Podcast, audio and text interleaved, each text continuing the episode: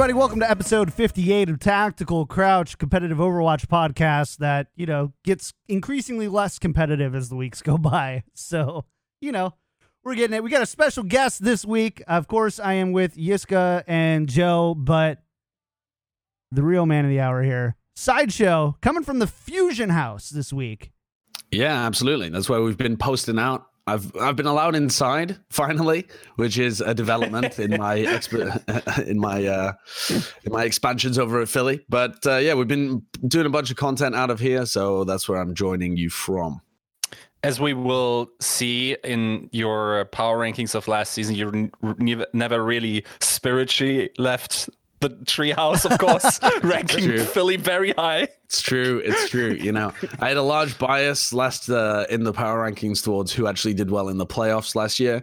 Now, that didn't mm. come true even slightly, but uh, yeah. there, there's a world in which it came true. It, we just don't happen to be inhabiting it. Yeah, it's one of those.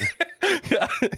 It's the new Doctor Strange sequel is actually the one where the Fusion plays yeah, top yeah, three. Yeah, because I had them there I looked too. into all of the futures. Uh, there, there was about five in which the Fusion made uh, made top three or wherever I placed them. He looks over at Iron Man and he's like, five.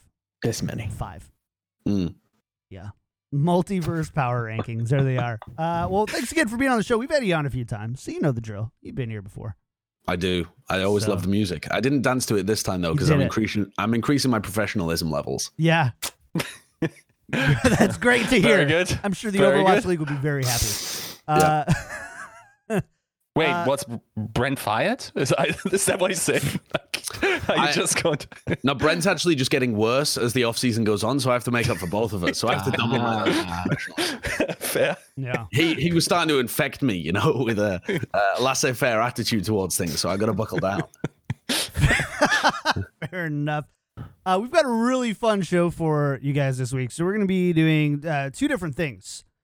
Uh, the first thing is, of course, we're going to talk about uh, a ton of uh, new changes in the Overwatch League, trades, free agency, all that stuff. But then we actually promised that we would go back and look at our Season two power rank- rankings, see how they fared, and also take a moment to really call out all the jerks about our power rankings who made us sweat and cry sweat over those rankings. Who's until sweating? They turned out to be totally wrong. We we literally have almost thirty comments here of people so who good. were just like, I disagree with this for great reason one, two, and three. uh, the synergy.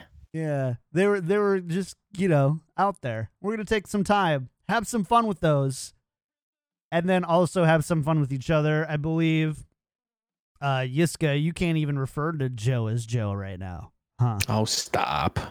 Not not wrong. Not wrong at all. Yeah. What is the, the context of this? Is this a is this a Lord bet that went wrong? Yeah, I, I lost yep. Lord bet.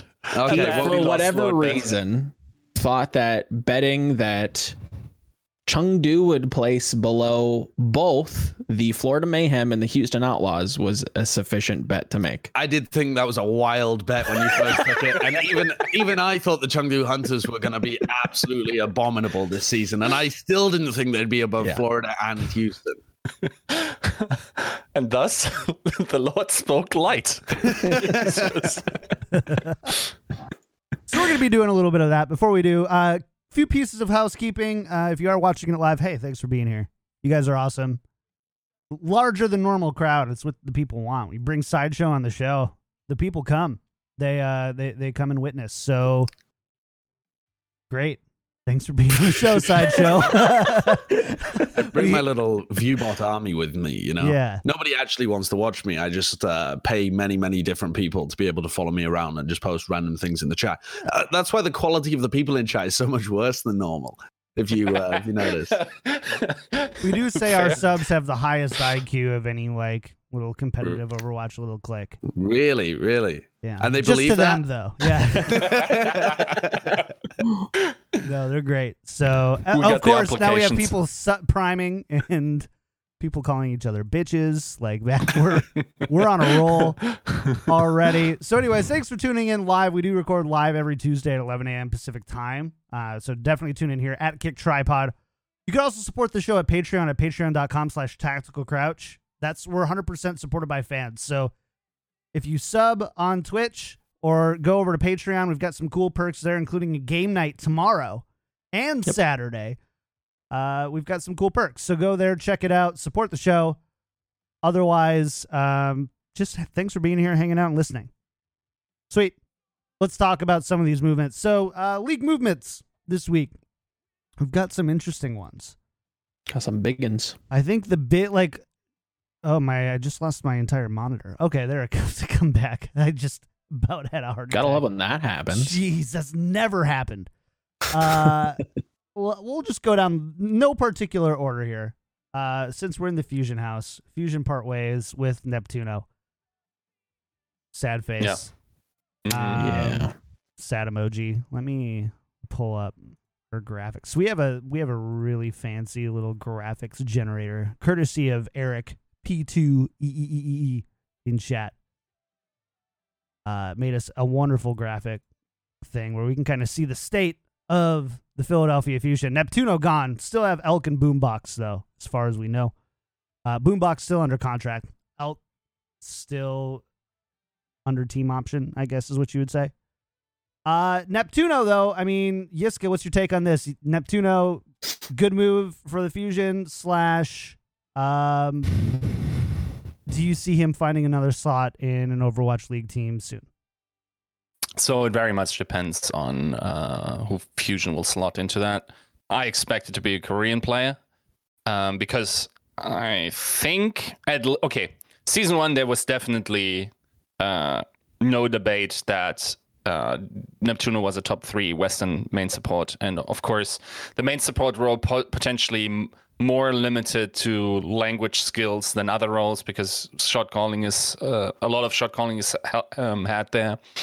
Um, so we will have to see who they slot in for that. Um, for Neptuno himself, I think it's sort of rough. Uh, especially because his L F T post came so late, which made me believe that maybe he's a little bit late to the party. I'm not sure. And especially a lot of Western teams seem to have already held a lot of the tryouts. So it will be hard, I think.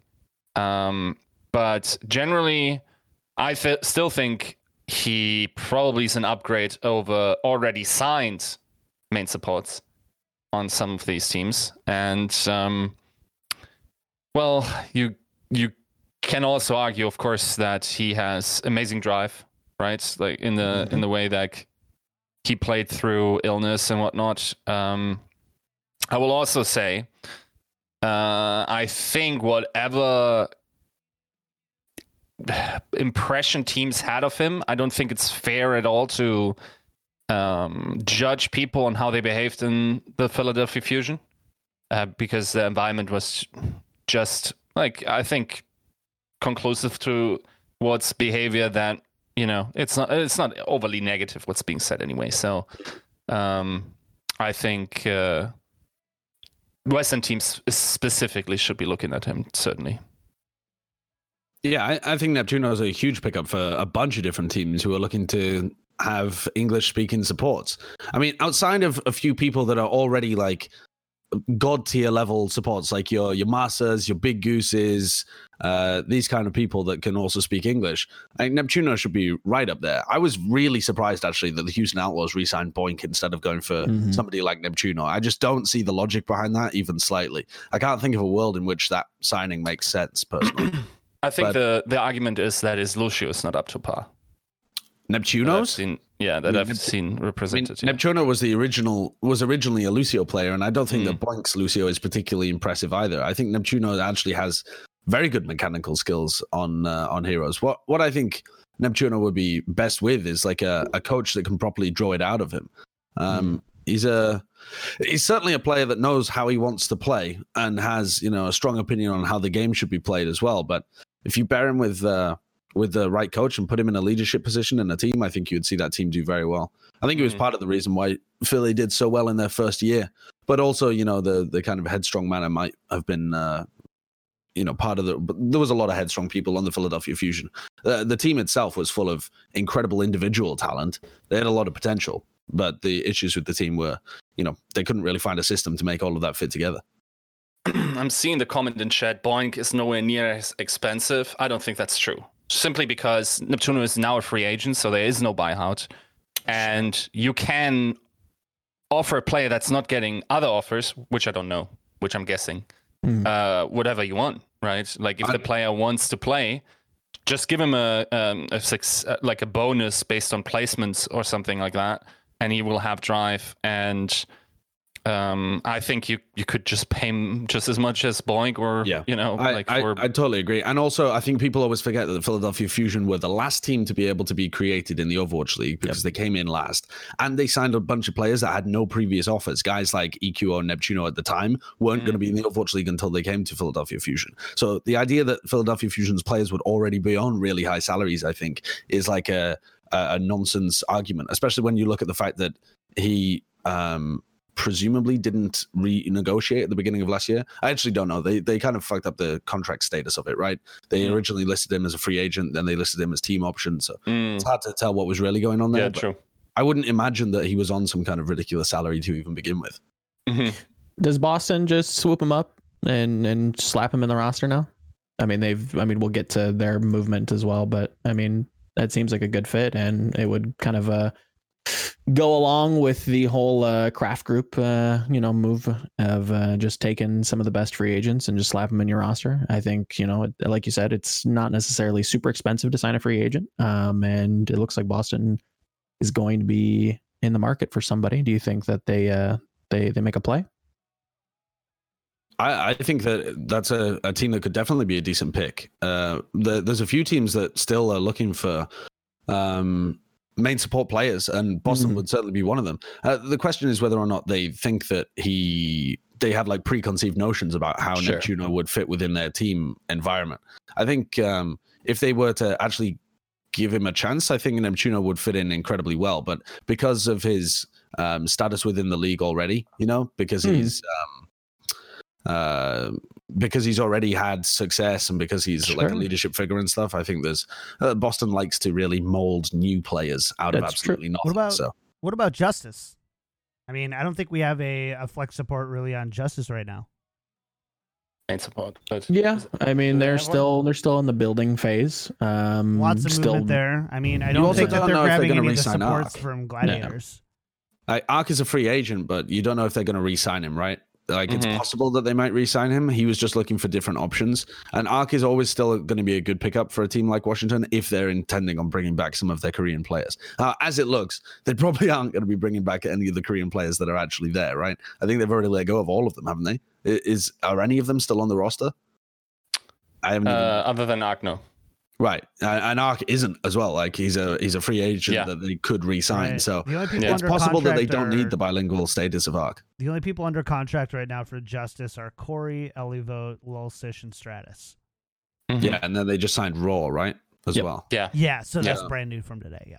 Yeah, so so I guess Raw is the Korean player that Ark might be uh, interested to work alongside, but I think yeah, Neptuno would be a, a good fit there. We also, I mean, there's a ton of teams that we also don't really know what their plans are. Mm-hmm. And presumably some of them are going Anglophone. Like, it's not like there aren't enough mm-hmm. Korean players to make very good Korean teams out of all twenty teams in the league. So there are some teams certainly that he would be able to fit into really well. Most mm-hmm. definitely. Yeah. All right. We got more though. And this is, this is a big one. The Boston Uprising have parted ways with Kellex, Aim God, R C K, Persia, and Stellar. Who's the one I'm missing? Alamo. Alamo. Thank you. Alamo. I uh, think his name's pronounced Alamo. But but I love. No offense. I like L M A O. I like the meme with the alien. It's just yeah. excellent. Yeah. So, anyways, now I'm not going to pronounce their name again on the show, so so we don't have to worry about it. So that is, I mean that that's basically Boston's cleaning house here, right? Basically. Yes. Yeah, um, I think the move is just to get their team options out as quickly as possible, mm-hmm. just to be able to then sign free agents, right? Yep, yep. And to mo- make moves on the market uh, potentially early, at least. And it's certainly a testament to them not being really satisfied with how the season went. You don't say. Shocking. They're, yeah. They went from third best to third worst. That's yeah. a that's a catastrophe. I wonder whether it says something, because Boston Uprising are a very interesting case study, I think, uh, certainly coming towards into twenty twenty, because mm. they have this very much farm team mentality where they go for players that um, other people were overlooking. And I don't want to say they, they moneyball it, because I don't know what research they actually put into these players. I think it's more yeah. of like Huck's gut, if you want to use that as the opposite of moneyball, I suppose. It's like the very old school approach to it. Um, but they had one season where they went incredibly well. They picked up guys like Note, they picked up guys like Striker, who nobody else was going for, and ended up being fantastic pickups. And then this year they picked up people who, again, nobody was really looking at, people like Blase and Color Hex and uh, Fusions, I suppose, as well, Persia. And although it some of them seem like decent payoffs, like I still think that Color Hex has potential. They were talking about the leadership of Blase and Fusions. They seem like okay players. Um, the, the team as a whole just absolutely was uh, a dumpster fire. So uh, if you're looking at having that kind of low budget approach to twenty twenty, you got to look at Boston and think, oh, this can go one of two ways. And it's, I think it's most likely to go the way that Boston went this year. I think they had a freakishly good year in twenty eighteen. one hundred percent. Yeah, I, I think we've we've kind of set we're that, a little bit more we're a little bit more skeptical on the Boston process. Yeah. I think on this show is. I think I mean, many people would may li- may like us to. We'll discuss that later in the show, by the yes, way. Yes, we will. we okay. will get to that. But um, yeah, Yeska. No, no, like like let, let's talk about that began, then, because I think Sachi, you made that video, right? With uh, Boston sold the golden goose. I oh, think we have Krusty, a very good yes, argument, yeah. yeah, in that yeah now. Yeah, absolutely. I think you need uh, you need a transcendent coaching talent to be able to spot those kind of players in the first place, and to be able to actually mine the potential out of them, right? Because the guys like I, I think there was potential. If you had, let's let's run the thought experiment of Boston still have Krusty in twenty nineteen. What are they really able to make out of this team? I don't know. I think that they could have, you know, turned uh, the the tank line into, like, when they had Note to begin with, they could sure. have turned the tank line into something pretty dangerous. Um, and I think that they would have found much more success out of uh, Color Hex and Blase. But you're still a little bit um, stuck, because the way that they built the team wasn't very effective for Goats or for two two two. Mm. So I think that even even the best coaches in the world wouldn't I've been able to sure. do too much with Boston. I will say the best coaches in the world don't let that roster through. So, so yeah, that's yeah. part of the coach, right, right, is going to, you know, not let that happen, I guess, right? You hope yeah, so, sure. at I mean, least. But I mean, Krusty also... is certainly a very headstrong kind of person who would argue with it. Uh, yeah. But Huck might just force everything else through, I suppose. Yeah, and I think that's kind of the thing, right, is ultimately this was Huck's season, Huck's roster. Um So, yeah, I mean, I, I guess we'll kind of see. We'll have to see. We need to get Mineral back on the show is what we need to yeah. do. We'll get Mineral back on here and ask him, what the f*** are you thinking? And then uh, he'll let us know. Just like that. It's that easy, guys. It's that easy, kids. You just got to ask and you shall receive. It's interesting, though. I'm, I don't know, man. I want to see Boston do well with, with this kind of, I'm going to say, I'm going to say the, the term, and I don't want to see Yiska's eyes roll back. He's going to say the M word. Uh, is the, the kind of Moneyball mentality. There it is. Um, the M um, word. Yeah. Dreaded. So have you I, have you since gone to Bren and explained to him what Moneyball means? Yeah, but actually, the way that he so I saw the the whole um. the whole Reddit thread about that, right? It was a Reddit thread about, I think it was like Brendan's quote, and then people discussing the fact that Moneyball is always misused in the comments as well. Mm-hmm. But the what Brendan didn't say, but which is also really happening, is a lot of those teams are also going hardcore into data analysis to try and find sure. these I players. Mean, so every team has an uh, some sort of data analysis, yes. or not, not every, but m- a lot many. Of the teams that are trying to do like the the super team approach are doing it based on like gut instinct and like mm. trying to find the best players and that kind of stuff. So it, it really only applies in a huge degree, I think, to to teams that are trying to be smarter with their budgets rather than just blowing everything out of the water. Um, the the reason why Moneyball still doesn't really apply is because Moneyball was finding one stat that particularly correlated with victory, and nobody's sure. found anything like that in Overwatch. We haven't even found a bunch of stats, at least as far as no. I'm aware of. Having said that, nobody would share it, right? If you found the yeah. magical stat, you wouldn't yeah. go on Twitter and be like, oh guys, this correlates with winning, pick up a bunch of players that can do this. But I just don't think that it's feasible within, you know, a short span of the the game's history. So I will also take really quick. I t- also take issue with the. Uh, what did he say? How many people Moneyballed? I think fifty to seventy-five percent of the teams is what he was. So saying. My issue is the connotation for me also the added um, uh, sense of it is also that they're not spending much, because that was the point of uh, the initial Moneyball true, thing, true. right? Where like they could budget it uh, because others wouldn't find those gems.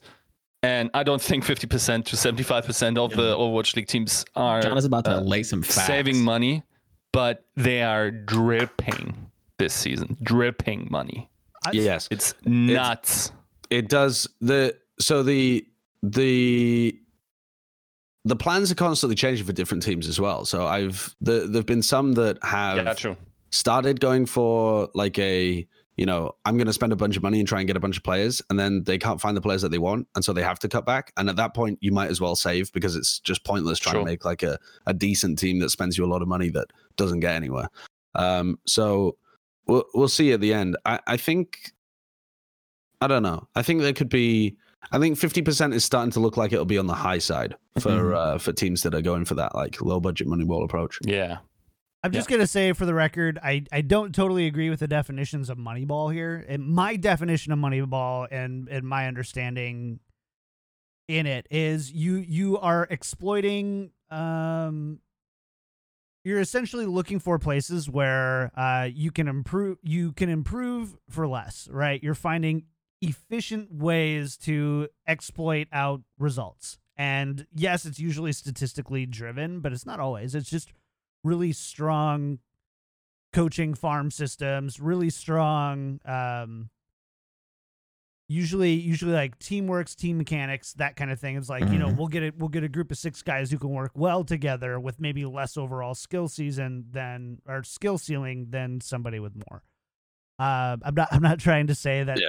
uh, Boston well, thought they found a stat and then just hired on that stat. Yeah, sure, sure. I mean, the, the term itself has kind of been perverted by the fact that so many sports fans used it, right? Yeah. Like, yeah, yeah, yeah. It, and that's why I don't even like, yeah, yeah. Yeah. yeah, yeah.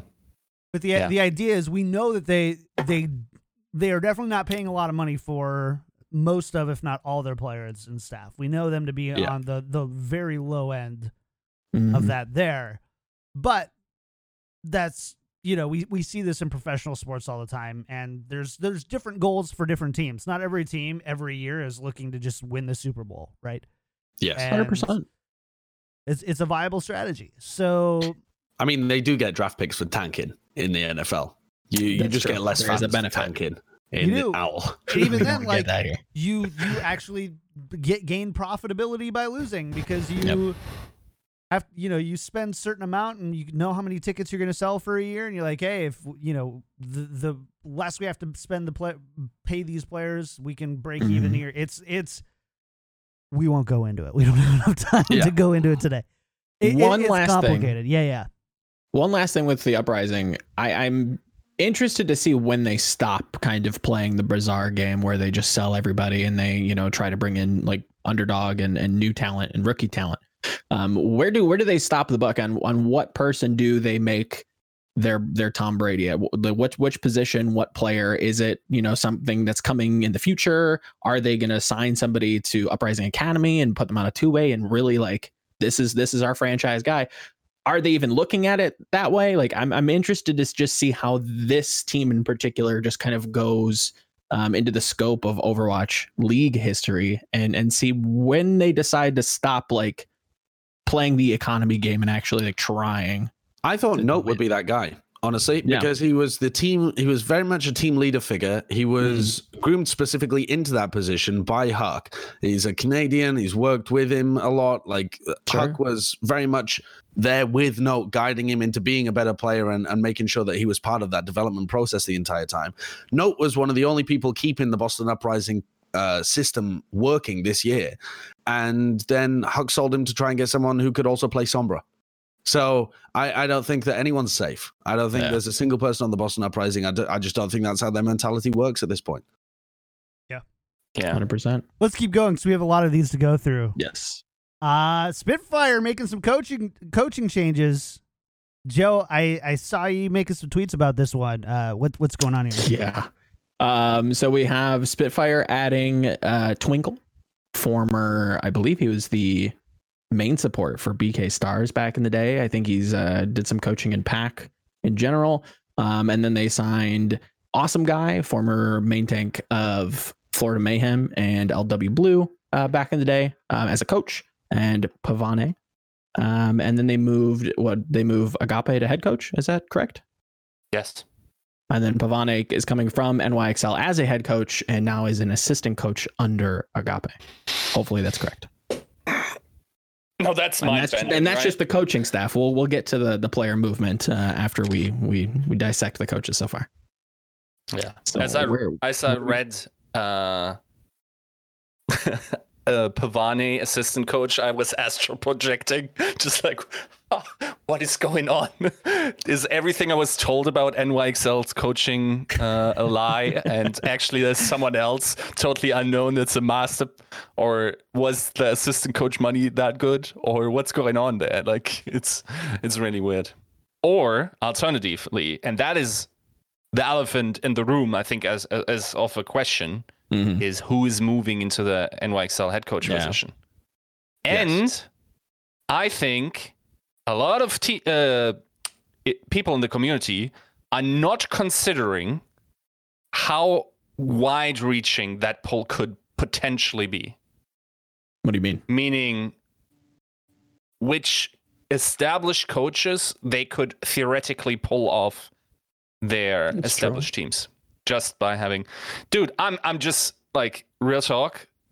N Y X L in general are such a well-led org, at least from what one hundred percent we um, see from the outside. Seemingly everything other than potentially the X L two um, yeah. um, messaging thing that was later found out to not be as severe as it actually sounded. Mm-hmm. Everything in that org is just squeaky clean to amazing. Right. They have a very good ownership group that understands sports very, very well. We went and, mm-hmm. and met with them just before we went to the grand finals, and they they know what they're doing. Like they're they're on the ball. They've got great plans for activating in New York and setting up their their system there. They know how to run an organization. They're very good with their branding. They they do almost everything very, very well from the top to the bottom. Yeah. I can't agree more. Like I, that's that's the uh, pinnacle of a team that I, you know, um, I, I saw that Andy Miller made a tweet that, you know, teams are getting very close to being profitable. And I would assume that N Y X L is probably one of those teams that's getting very, very close. They've developed a, an incredible local fan base. They have incredible marketing. Um, I yeah, I it's from top to bottom, just a, a very, very good org, at least from the outside looking in. You know, we can't can't speculate too much on how the inner workings might go, but Seems seems like a, a great, great uh, business to be in. As for the coaching changes, though, this is one of the oddest coaching changes that I've seen, mm. and I think that it actually reveals quite a bit if you if you think that through. Because okay. the coach for for Pavane to leave N Y X L and join a London Spitfire team where he knows Profit and Gesture are not going to be there. Right, mm-hmm. These two things don't happen without knowledge of each other. Yeah. For him to leave and join London as an assistant coach when he knows the team is going to be worse, like I don't see a world in which London isn't going to be uh, worse than they were last year without Profit and Gesture. That, to me, would indicate that Pavane did not choose to jump towards the London Spitfire, but was instead pushed out of the N Y X L. That would be my speculation mm. from that, because I, why would it, like everyone on Reddit saying, why would he do that? Why would yeah. you go and join as assistant coach under Agape? Uh, why would you go and join the London Spitfire after they get rid of their two-star players? I think the most likely outcome is that the N Y X L respected him, but after two years of not quite meeting what they were capable of in the regular season when it came to the playoffs, mm-hmm. they probably decided that they needed a change at head coach. I'm not saying that Pavane's bad under, uh, at all. Sure. But what I am saying is there was literally the N Y X L guys saying that Pavane stepped down in the playoffs this year because he didn't feel like he understood the, the meta that well, and they ended up succeeding. Uh, or succeeding to a reasonable degree. Now, whoever took over that job in the playoffs and ended up actually g- giving them some playoff success, that's who I expect to be promoted internally. Sure. That th- would be my logical step-by-step of how mm-hmm. N Y X L run it. Do you think there's a world... Did it ha- happen in Scrim Chat? Coached by the other team? Can you please do this so you're a respectable opponent? So we. But they, they do have some good... So here's my other speculation as well. The, they most Say recently it. did a piece on an, uh, on one of their assistant coaches within the team. I don't know whether you guys follow the the, uh, the social media and the stuff for all of the teams, but I, I tend to find that the people they want to big up within organizations, they do content pieces around yes. just beforehand. And they just did a content piece around Imt, their, their assistant coach who used to be a neuroscientist mm. that has been doing a lot of yes, data true. analysis and stuff for them. And he seems like... That seems like a decent candidate for me to promote somebody internally. If they're not looking for somebody outside, and if, and this is a big if, if Imt was the person that took control of the team when Pavane wanted to step down a little bit in their um, in the in the in the playoffs this year, I could see Imt becoming the new head coach. But there's a lot yeah. of speculation involved there. I don't know. I mean, it, that that sounds not unreasonable, but am I really the only one that's thinking? Yes. Maybe, I think maybe. There's two very good candidates, at least on the table, not within the team to be promoted. Like, how do I say this and try to even more pointedly try to, um, without any any knowledge, but couldn't it be Krusty? No. I don't think so. You, you, I think the San Francisco Shock would have I don't think, yeah. Are you kidding me? I don't think that matters. I think it does matter. That's B S. There's right. no way that Shock wins and then lets go their head coach. Well, even if they it's say, not about say, the head coach, say the head coach was only on a, a one-year contract or something, sure. say it's completely up to Krusty. Do you think Krusty would take that rather than have back-to-back years of potential success with a Shock squad that he already knows is capable yeah, why, of the championship? What's your what's your justification for why you think Krusty would go to N Y X L? What's what's well, the thing a new that challenge you for give- one. I, I don't know if you can instill the same hunger uh, in the same place, uh, but so he goes um, from a first place team to a third place team. I mean, a third place um, team really without him could be a first place put, team. Put Krusty then to London, dude. Give him the lead role or whatever. Like, there's a challenge that, for you, Krusty. That that is a challenge. Also, there are very often things just in the background of organizations that just rub people the wrong way. And if sure. you're just getting told by the other organization, yeah, we're not doing that, you have say over X, Y, Z.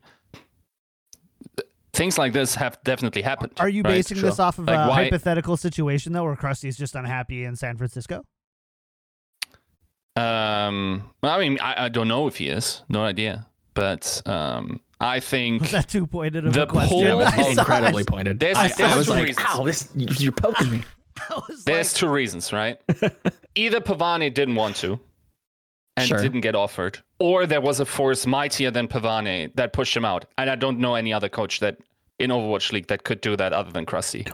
So and if N Y X L actually went that way and thought, um, you know, no, maybe, I don't know, tell me another coach like K D G or something. Sure. Like, they are smoking the dopest shit. Yeah, there's only if Krusty that you would want replace, to replace, but yes. There's only Krusty who is Krusty. There is no other coach in the league one hundred percent that approaches Krusty levels. And potentially, you know, if the if the um, if the hype around nine K and Junkbot comes true, and that, you know, the people within the Shock massively respect them and think that they could do mm-hmm. a job as well as Krusty, then, you know, maybe we have two more. But at the moment, it's Krusty and then everybody else in the league. So I, I agree with you. If they're going to replace him with anybody else, then. It's it's a very weird pick unless they were very unhappy with Pavane. But I, I think it's going to be internal promotion because the the N Y X L already have such a good system that's led them to regular season success year sure. on year. I don't know if they need Krusty, honestly. It's not Rush. I can tell you guys that. It's yeah. not Rush. There you go. I also think that when people were speculating about that, it just doesn't make sense to bring in Sparkle to this team. Like, say Rush and Sparkle are a duo package. The reason that you want Rush so much is because you want Sparkle, right, mm-hmm. as well. And Sparkle to this team doesn't really make sense for me. It's, he's a replacement for like Flower, Flower's position, I suppose, yeah. for like a very explosive flex D P S player. But at that point, you are just upending the entire structure of this team. Mm. And you already have D P S players that were uh, that are capable on, on this roster anyway. It, it feels very odd to me. Yeah. Yeah, it is a it is a strange uh, movement. I, I'm still just worried about promoting I M T. I, I don't know that he has, and maybe you can correct me if I'm wrong, head coaching experience. Um, oh no, but I mean, I would, most most people don't have head coaching. True, true. Coaches. Um, and, and that can definitely change. Um, all right, you you have something to say? What what's up, Yuska? What do we what do you got? There's one monster name that we don't consider. And I'm going to assume that this is somebody who's at least already Vo- signed. Coach Coach Volumel. No. Runner. Mm. I think I think mm. a team will try and get Runner, but they will yeah. also try and get a lot of the players on Runaway as a whole scale uh, package deal. Sure. Kind of, and I don't think that that would be N Y X L. But, you yeah. know, with the report of like uh, Mayhem and stuff like yeah, that. Yeah, of sure, course. Yeah. I, like, I'm sense. sure a bunch of different teams like that that are looking for big rebuilds will be mm-hmm. talking to Runner, if not just to, you know, try and get him for his scouting talent and stuff like that. Like, I think w- what a team could easily do is just give him G M or head coach and yeah. do that affiliated team thing with Runaway. Just mm-hmm. have him still run that org in some capacity, even if he just tells people Uh, what to do there, um, which players to uh, develop, and just give him carte blanche, because this guy definitely knows how to build talent. He yeah. has proven it uh, over years now, and has probably mm-hmm. one of the longest track records of doing so. So, and I mean, if he's willing to leave Korea. The great mm-hmm. thing about signing Runner is that you are also kind of getting a joint package with Flauvin, who's done an incredible job at running Runaway while he's been in yeah. the army as well. Yeah. So, I mean, pay them both, right? Don't, don't just pay one of them and expect to get the uh, the married partner. That seems a little bit scummy. But if you do manage to get them both, they're both very talented. Yeah. yeah. That's interesting. It's a huge P R move as well. Like... That yeah. that'll top Reddit. That'll be the news of, of the, the year probably. Is. You know, when they sit down in those Overwatch League team marketing meetings, I think the first question they ask is, how do we top Reddit this week? That's number one. Well, I'm I know that's saying. what Sideshow Not does. Terrible. In yeah, his just own, talk to me. His own public image, uh, like uh, boardroom meetings, which is just Listen, like three versions of him and a bottle of wine. It's me in a mirror. It's me in a mirror with a bottle of wine. yeah. No clothing, by the way. No clothing mentioned or needed. No. Just how do we get to the top of Reddit this week, boys? just, just the three of us. Um, yeah. Let's talk about this other one, though. I think uh, Outlaws part way with Ripa. I we're gonna mention it, but I want to talk about Outlaw or sorry, Gladiators parting way with Ripa. Mm. I want to talk about Outlaws signing Hydration, which, just like Dante, has filled the only hole that the Houston Outlaws have in their roster. Uh, yeah, the and makes one. them a top five yeah. team. That joke will make sense later if you haven't listened to the show for the past few months. But yes, Outlaws signing Hydration. How's this feel? Um... Like, Hydration to me feels like the last shirt on the stack of shirts that you have in your cupboard. It's mm. a pretty good shirt. But at some yeah, point you forget about it, and that, then you feel lazy. Thing? And that's a German thing. Is that, is that, is that just a European thing? You put shirts in a cupboard, not a closet or a oh, dresser. Closet, sorry. Or a dresser. I mean a closet. Yeah, yeah dresser, whatever. Okay, so I just. I mean, I I, so let's be honest. I just leave. yeah, I I just leave them in the washing basket, and when, when it's time to put them on, like. okay, sorry, I derailed that. Continue. But. You know, it's he's at the very bottom, and then at some point you feel lazy, don't do the laundry, and you're like, oh, damn, I still have hydration. Nice. So let's try that out. Like, that's basically what my feeling about Hydration is. He I think is he... in a constant super state of super flexible to people telling me he's garbage, and these people are the same people. And, and uh, it's really weird that... Um, he can be held both in high regards and in low regards. To me, I think I said it somewhere in the midseason. To me, he's like, he always was like exactly the middle player. Mm-hmm. Like, you basically, if you wanted to think of how good a player is, you think, is he better than Hydration or worse? And then you knew if he was above or below average, basically. I like, though, the Outlaws trio of Dante, Hydration, Linkser. I think they yep. finally have a D P S trio that works for them. I think mm-hmm. you, you think about Team U S A. Team U S A's uh, D P S duo could have been Hydration Dante f- fairly easily, like depending on what they wanted to do. Those were players that, you know, you would have in that uh, conversation.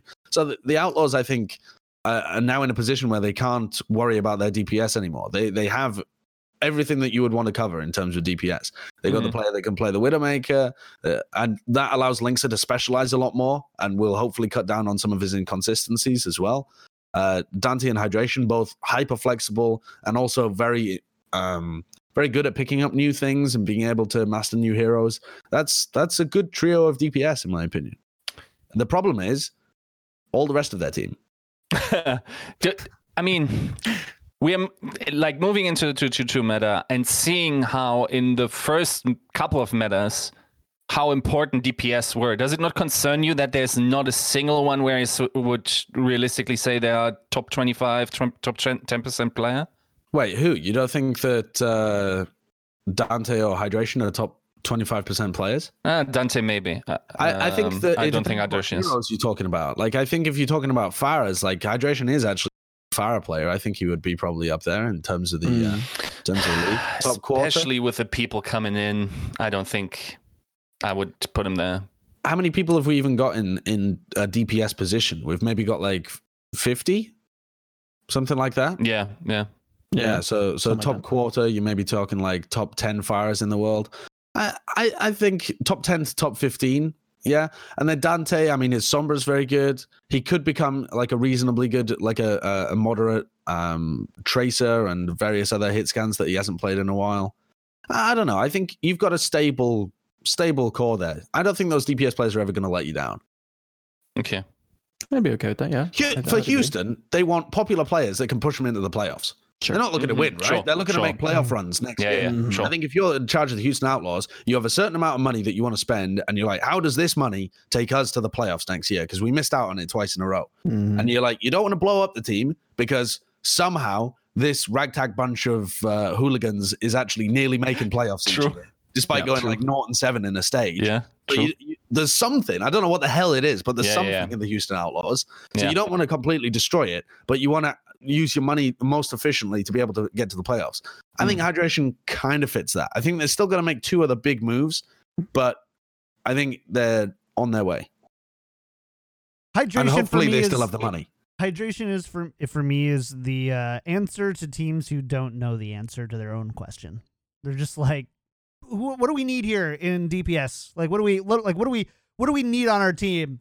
And you like grab a hat, you pull out a bunch of you have a bunch of names in there, and you're just eighty percent of them are high, high, high, hydration, hydration. Yeah, I wouldn't be mad pulling Hydration out of a hat, but I'm also like not entirely super excited. I didn't think he had a stellar playoff performance with Gladiators. Sure. It is a little weird to see him not on the World Cup roster. Is that a personal decision? Is that a performance decision? You know, there are questions there, but again, it's not a bad thing. I, I do have to agree with most of what was said. I, I, I do think good, this like sets them up well. And how good a player is, unfortunately, is not the only thi- thing thing that drives yeah. pickups, right? Mm-hmm. I mean, come on, this kid can't give an answer to an interview question to save his life. Like, yes, yes, but that's kind of endearing, boring, though. Like. I, he still like owes me leaks, that man. one and a half hours of oversight I watched with him. Like, I'm still billing him for that. that. It's true. It's the classic Hydration show for the two D P S in the world. It's yeah. like the they but they're very popular because a lot of people who watch esports, I think, are like that. You mm. know, they they they aren't Relatable. the most charismatic people in the world. They don't want to be represented by Chad Lords who are you know swole as Bren and shouting all the time. They well, actually, I mean, Bren is an incredible weeb as well, and his life's in ruins. So actually that, that really does vibe with a lot of people. But but a lot of the most popular players in the league don't have to be the, the cool guys. They mm-hmm. also just get by on the fact that people see themselves in them. Doesn't strike me as somebody who has like a, an abrasive personality. I think he's just going to oh, fit no. into the team and, and just be good. Not I fantastic. It's not going to lead I the team. But... so much. To just wake up and like, I identify with Hydration, and I also identify with my double weighted blankets. Like, come on, guys, man. It's like I'm getting a hug. It's a joke. It's like, I feel like I need to oh, start man. apologizing. Everyone, I think everyone does that though. You always look at people who are who have found themselves in a position of success but have very notable flaws yeah. and endearing flaws. I'm not talking about like being an outrageous ball bag. Like uh, you, nobody looks at people who are douches and they're like, no, oh, wow, I I'm identify so, so glad as time you've done it. Yeah.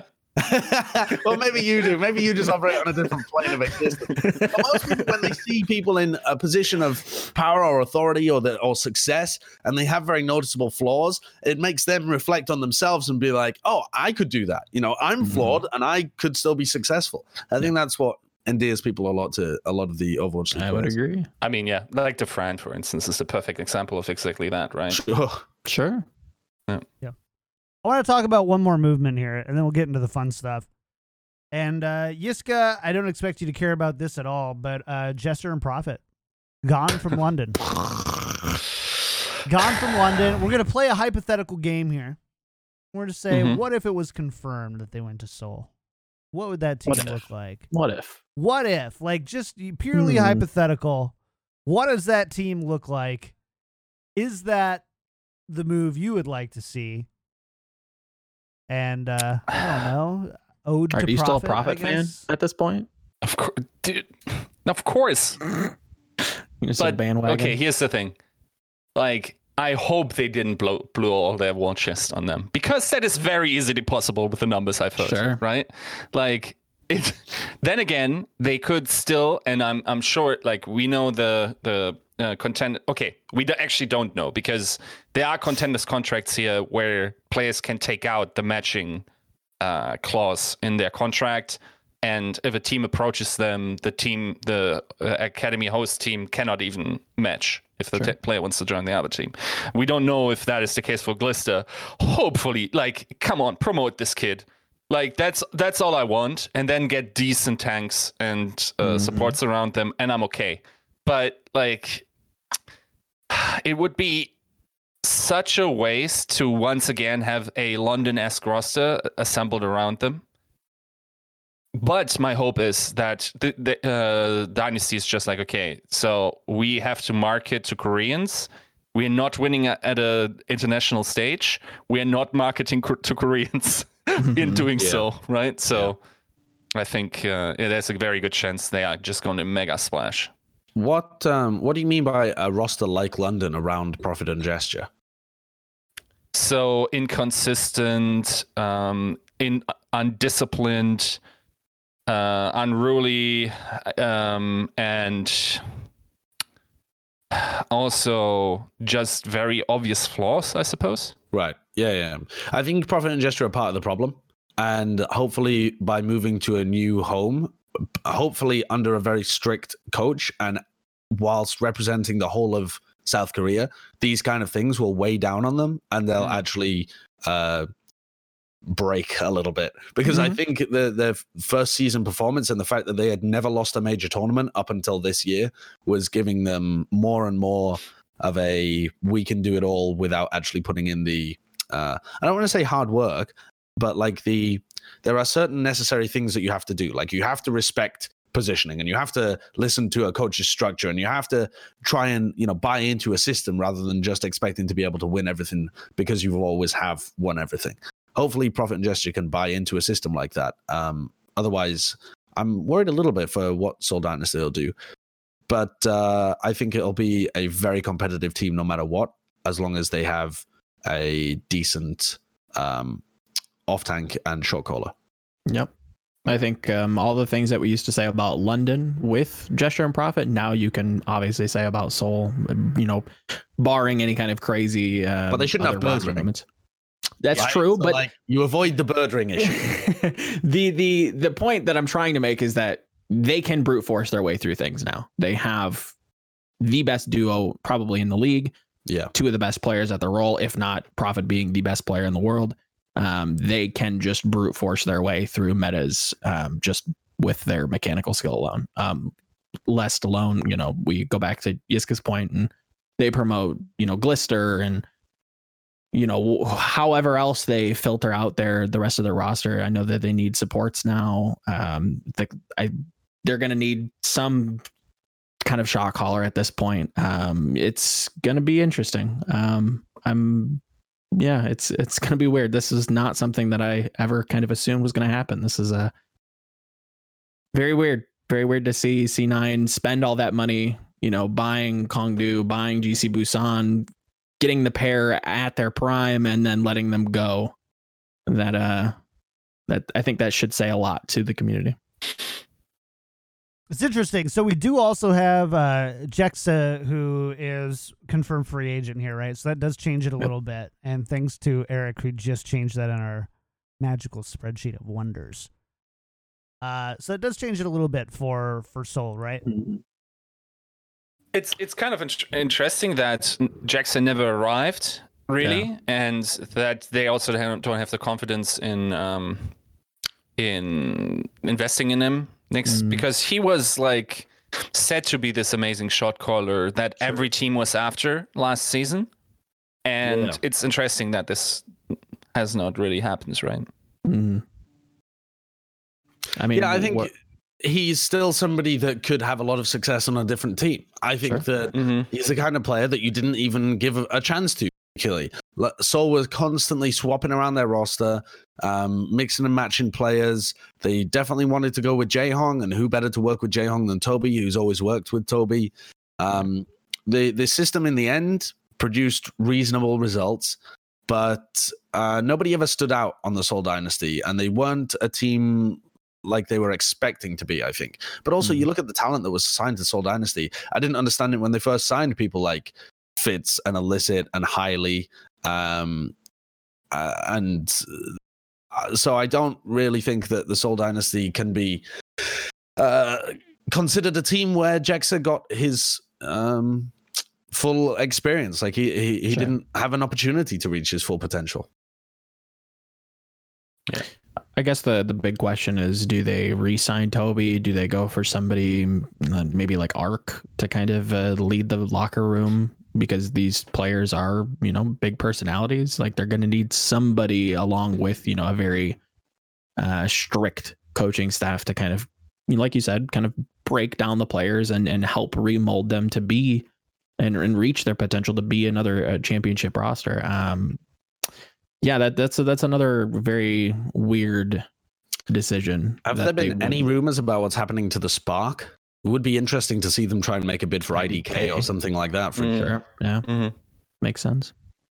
Yeah. But, I mean, who knows? They might also just pick directly out of contenders. The Seoul Dynasty, because they have uh, the pleasure of representing South Korea, can basically, I think, pick from any of the contenders' talent that they want, apart from the absolute elite who mm. will want to go wherever they want to go.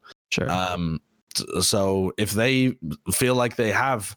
Uh, main support that they uh, know of or that they've mm. heard is very good within Korean contenders or that people have scrimmed against and say is the new rising talent, then that could be them. Out of the, on the top of my mind, though, I can't really think of anybody who I think would be better than the existing talent within the Overwatch League at the main yeah. support position. Don't know. Am I overlooking someone? Probably. Oh, Lee Jae-gon is kind of nutty, actually. Yeah. Yes, that's true. The way you said that, I thought you were talking about the broadcast talent, and I checked the existing broadcast talent in the Overwatch League.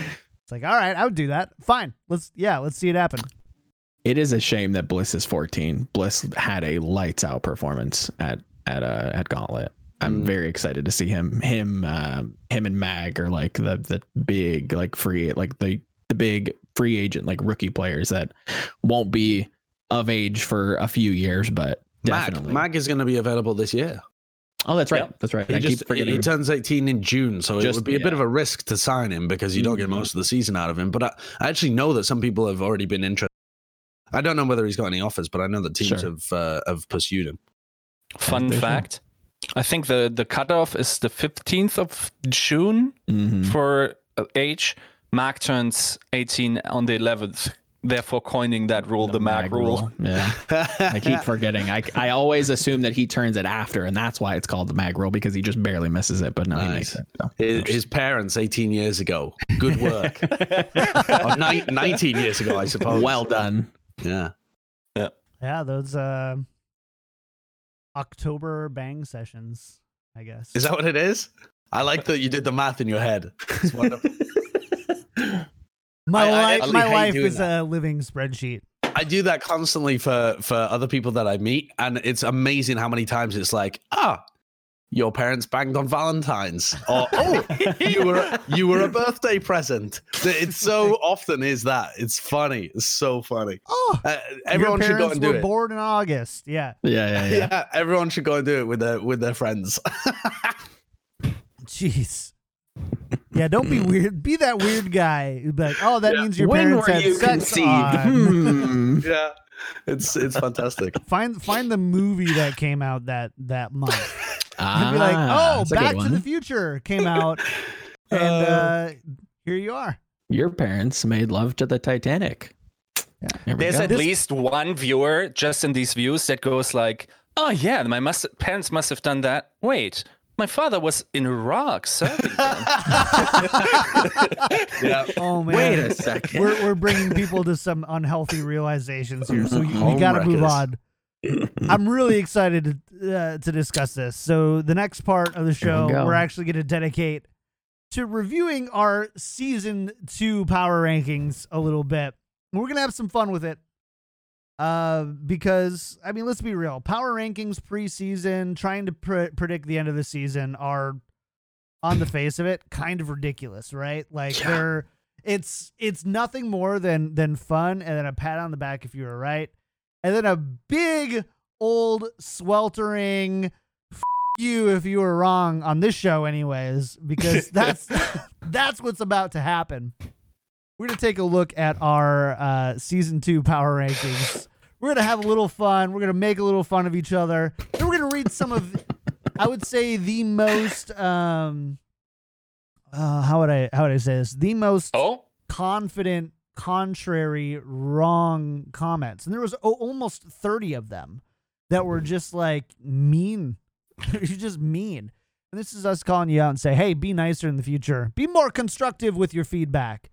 As oh, Jermaine once said. Use your brain.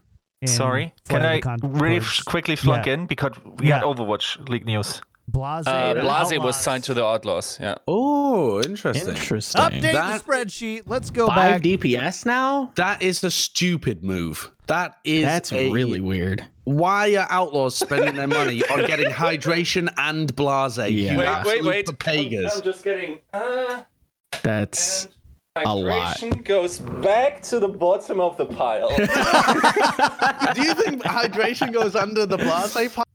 It's like the, the I don't know, the lost sock at the bottom, I feel. I, that's that's such a weird move. Why would they do that? Unless Blase got...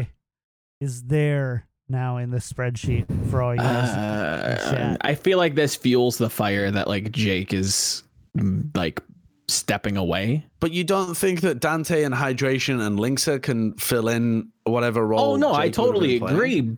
But maybe they need a new shot caller. Maybe they've hired Blase for the leadership on the team. But in that case, why are you also spending money on Hydration? Unless there... Outlaws, unless Harsha has just found a new gold mine buried beneath the Outlaws station, and he's there... just like, what? What the hell were you guys doing? Not making changes before? You you you had Arhan for this long, and you were sat with a pile of gold. What, what are you guys doing? We're spending on everyone. Oh, I can't argue with that one. That's a true from me. Jeez. I don't know.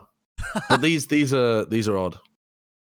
Can you can you imagine like like Benedict Cumberbatch like doing the dragon for uh, it's just Arhan like in a V R suit just going like wah. Yeah.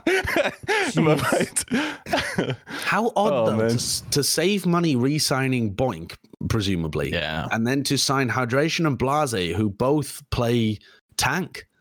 That's really strange. Yeah. You know, this is a weird one. Uh, that, that's, where, that's where the crickets should have been played. Why? Yeah. Just trust the system. Just you got to do what the Boston fans trust does. the system. Trust the system. Yeah. You just got to trust do, the system. They do have over, overlapping hero pools, though. I don't mm-hmm. really get that move. I don't think there's anything where I would want to run a Blase Hydration D P S lineup where I wouldn't try and sub Dante into one of those slots. Is there? Does that mean world? They're going to lose Dante as well? Are they I... trading away Dante? I, I, that would be kind of weird. I mean, mm. unless you're trading up for like a tank player, and that's where I'm kind of like thinking, okay, possible. is there a world where Blase is going to be their flex tank? I don't think that's even still. I don't. I don't like that move either. Surely but not. That does. Yeah, that doesn't. Putting hydration much. Or Blase on tank is just it's a throw a feed and a half. Yeah. Maybe for social media for the uh, brigade posts. Do it. Yeah, that's the one. Yep. I don't know. Uh, unless there's many more moves coming for the Outlaws. Mm. I understand this one. For sure. Reinforced says stop sleeping on Linkser. Are we sleeping on Linkser? Is he moving? But but what's what, like, what does he mean stop moving? Sleeping on Linkser? I don't. I mean, why would Linkser be moving somewhere else? That means that they then why the fuck would you do that? Because then he's, they've got no Widowmaker play. Yeah, they have no hitscan. You've got no hitscan D P S. Then you're running uh, Dante as your sole person that can play hitscan. He goes, I don't know. I'm just trying to host the podcast. From the noted. Chat. Thanks, thanks, Reinforce. I feel great right now, by the way. I feel really good. That feels awesome. That is very odd. Yeah, uh, that's a yeah weird it one. Is weird, isn't it? All right. That is a strange one.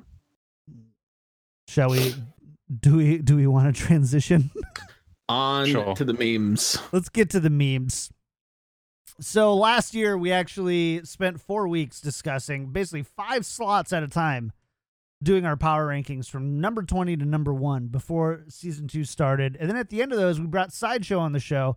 He revealed his about a half an hour before the show started, then came on the show and kind of gave us some clarification and justification on the, um, on his, on his, uh, power rankings. And we're going to discuss them a little bit here. I, I apologize. The it's a little small, uh, that's what she said. Um, the the the window is so you can't quite totally see everything, but I am going to share it here in a second in chat. So boom, boom, there it is. It's in there in chat.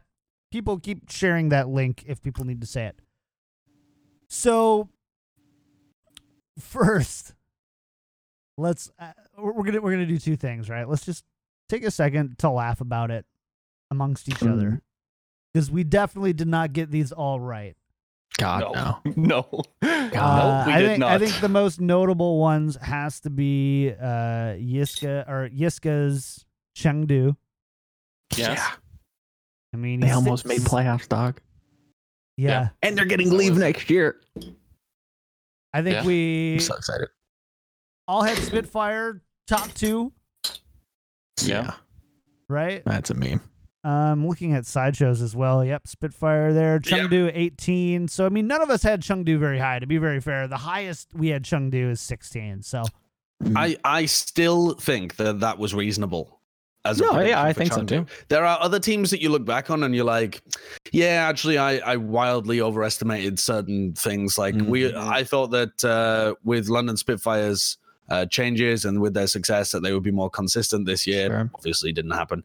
But uh, for, for Chengdu, I mean, that team was built so strangely and they still found success. That that to me is like a kind of a, a miracle season, more so than it being a um, something that you can look back on and readjust your... I also your need instincts. To say, uh, any of you in chat who are like, I can't believe they said this unless you publicly posted your rankings. I don't want to hear it. Before yeah. season two started, just shut your f- mouth right now. Like, just shut up. Post it somewhere. I don't care where. Post it. Otherwise, your opinion doesn't count because you're That's a coward. True. You're a coward. So... Yeah. Jeez. Sorry. Oh, sub to the sub to the channel, by the way. Yeah. Like, you know, sub to Tactical Crouch. Official bullying. Patreon.com slash Tactical Crouch. All right. Uh, what else do we need to make fun of here? So, Val- so Joe, I owe you an apology. Yeah, L A Valiant. We we roasted you pretty hard on the Valiant placing at number eleven. I, I mean, I, I mm-hmm. went into this, this season kind of expecting teams to make moves, and most notably, if I can kind of put myself back in that headspace, I was very disappointed in what Fusion did and what Valiant did. Like, they didn't make any moves. They weren't bringing in new talent. Like, it was very much like the same old nonsense. And Valiant did make a push towards the end of the season to look quite good. which kind of had me a little worried looking back at the power rankings. But yeah, I, I, I feel like they have to kind of make some movement this season, or I'm going to have to kind of yeah. evaluate them the same way. I think they need some some some boosts, and I think they need a shot in the arm. Sideshow, I keep looking at your power rankings, and something the only one that really, really, really, really, really stands out to me is the Boston Uprising at number eleven. I mean, there's a few that stand out to me as well. The Dallas Fuel at number eight is pretty Fusion, garbage. So, all right, so I'd say different than ours, because we had Fusion really high as well. Yeah, we had uh, Dallas really high as well. So mm. we're we're all idiots. Yeah, on those two well, teams. My my thing for Boston was that, first of all, I thought that the GOATS medal would expire sometime after stage one. So I was kind of predicting that um, that, that wouldn't dominate the entire season. But even so, I thought that um, their core of Gamsu, Note, and Kellex would stick together. They immediately traded away Gamsu, and then they traded away Note halfway through the season. Yeah. So I think they screwed themselves over there. And I was also assuming that they would sign another D P S player, because when I looked at that roster, it just didn't make sense. And it so obviously didn't make sense that I just assumed that it was obvious that they were going to sign another D P S player, specifically like a hit scan D P S player who would play the Zarya for them. And that didn't end up happening at all. Mm. Um, I think the trend, though, when I look at my power ranking, is that I overvalued experience leading to consistency and mm-hmm. certain coaches enormously. And certain coaches uh, f- completely failed to develop, and their teams actually imploded. And a lot of the teams that I expected to do well because they had made development throughout twenty eighteen, uh, they just went straight back to being as bad as they were at the beginning of twenty eighteen. So, uh, yeah, maybe people don't learn. People don't learn, and coaches are bad, is, is what I'm learning from looking at this. Yeah. Yeah. I just don't think they have enough time yet. I, I, I think that as we get into fully localized travel and and with all that stress that comes with it, I think at, at some point soon we can start to justify that and say like, okay, well, we've seen, you know, Huck do this and we can quantify that. We've seen Krusty do this. We can quantify that. And I think those two are kind of not polar opposites, but have like very different styles. Mm. And I think we're starting to get a better, at least litmus test on where that might settle out in the grand scheme of things. I think that as we as we progress, I think that'll be a big measuring point to to measure these teams by. Yeah, I, I also think one aspect that will be fairly invisible to us as viewers will be the logistics aspects. I think G Ms can actually carry next season by mm-hmm. not screwing up visa uh, situations and therefore forcing inferior rosters, by providing excellent travel experiences and accommodations. Not sure how much the league is um, uh, um, helping there or like mandating it there. And crucially, how they make it so that practice is effective. Mm-hmm. Effective and practice I think is going to be a big one. Of course, the head coach has say in that, but just having the logistics all figured out and always having the gear, like, and having backup gear. And if a, if a suitcase gets lost, that's not a problem. Like stuff like this. Um, I think we will definitely see like the silent infrastructural carry performances that uh, will also show us who the good organizations are, who mm-hmm. have the good uh, staff in general. Yeah, it's going to be really interesting to see. Um, I mean, you know, honestly, I, I need to say all three of you here with me, these power rankings are actually not too bad.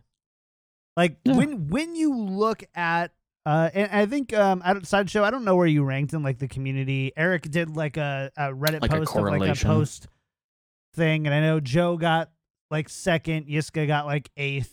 And I was like fifteenth. I don't know where you fell on that. I'm sure Eric will chime in in a second. Yeah, I th- I think I did okay, but not enormously well. Yeah, and I know that like overall we did really solid as a podcast. Like overall mm-hmm. we should go and be like, you know what? Hey. Hey.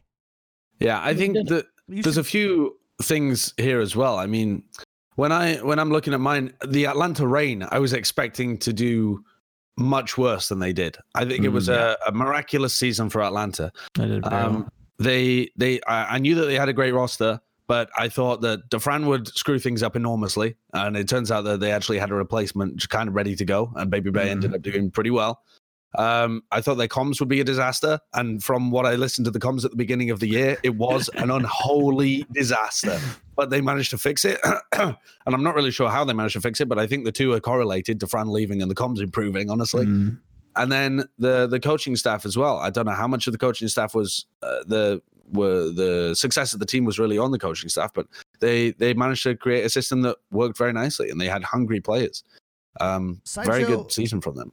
So it actually looks like you. So I got the link to the final grades power rankings, and it looks like you cheated because you're on here twice. Whoa, whoa, whoa, whoa! No, what the, I had one that was. Um... You had one on stream in which you were fifth for the community.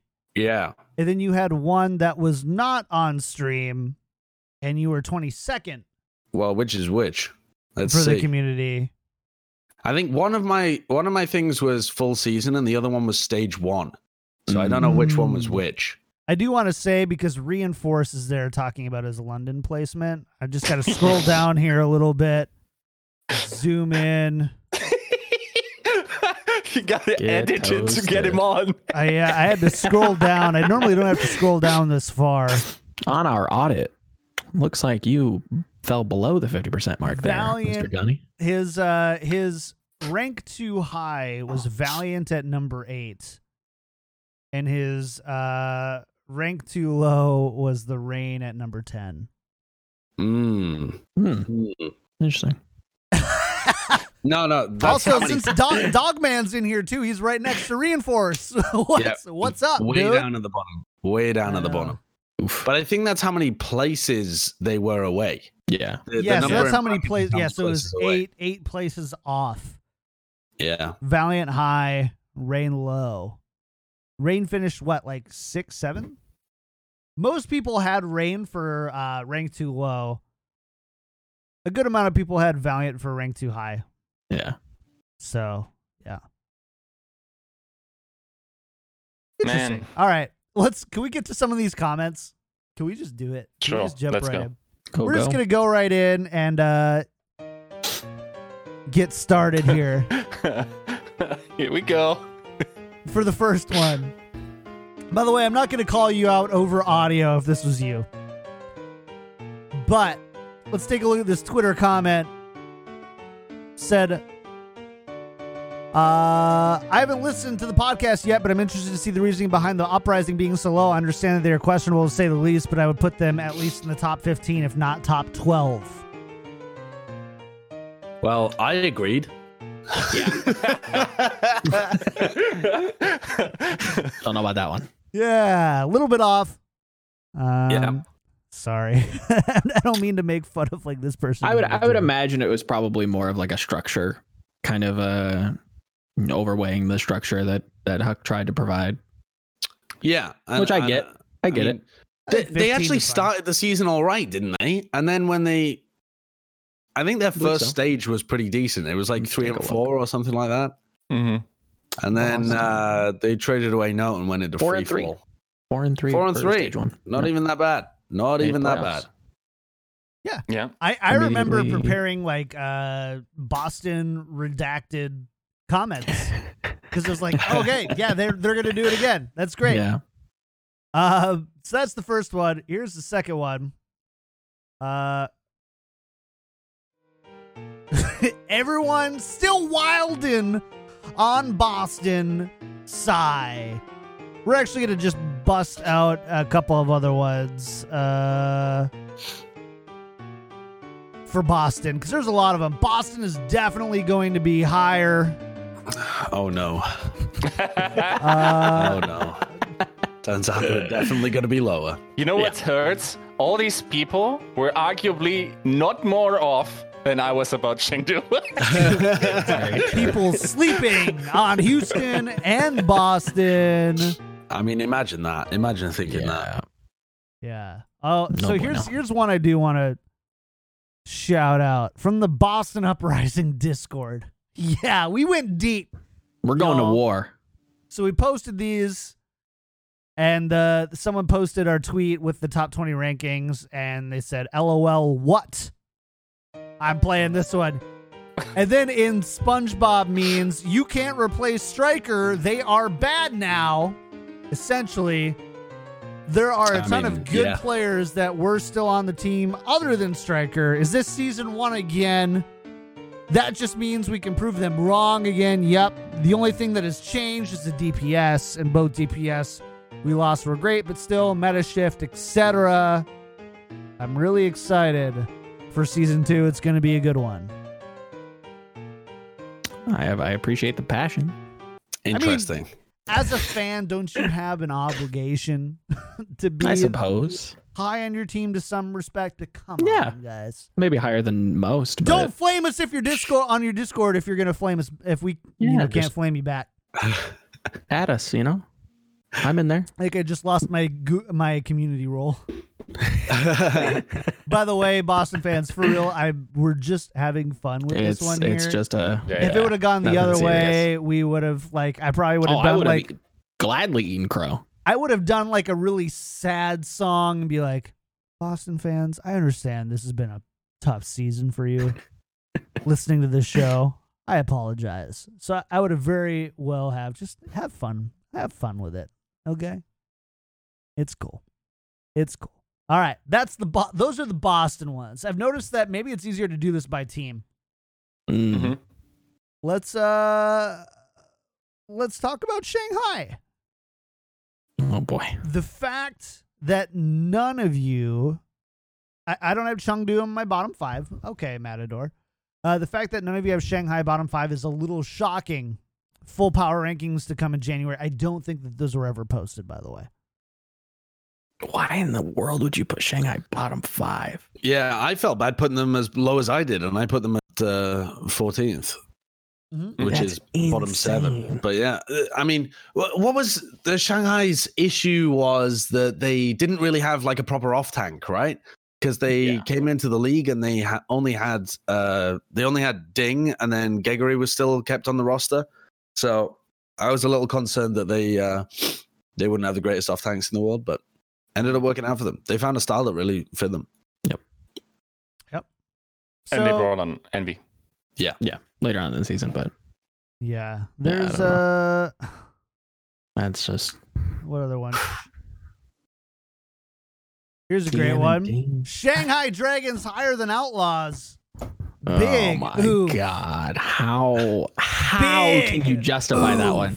That's some that's some fan shit. That like I want what you're smoking because that sounds like a beautiful. It's looking plan. At last year's power rankings and just saying nothing's changed. Yeah, I think they just didn't know where the players came from for the new Shanghai. I mean, Kongdu Panthera mm-hmm. was. There's enough people out contenders. That are like. They just signed like a great team. A lot of the core from this really good team and contenders was just signed. Like this is a brand new team. There's enough of narrative out there to, to kind of change your opinion. Like this was just like my head's in the sand and it's not leaving. You can't make me leave. The Houston Outlaws are just better. It's like, ah, come on. You goofballs. Yeah. Okay. There's another China, China Dragons one. We're out. Okay, we we don't have it in the shorts, but it's just a quick Reddit comment, and it says, "Is Shanghai that low? I think Shanghai will be three to five." I mean, yeah. that is a little bit in the other direction, my yeah, dude. That's, that's that was high. That's incredible, though. I mean, the, the, what a prescient comment, and then they go and on and win stage three. But even yeah. that, that, like, that's not too crazy if you really were like a Korean Contenders fan. And yeah. you watched all of it, and because sure. there was a world in which you buy into the the world in which Korean Contenders is just better. As good or better than the current Owl teams. You know that that's probably the kind of person that thought Vancouver Titans were just going to win the entire thing, and were nearly correct as well. Yeah. All right. All right. What it's else just... do we do? We have any other Shanghai? Did you guys talk we, about the other Shanghai one?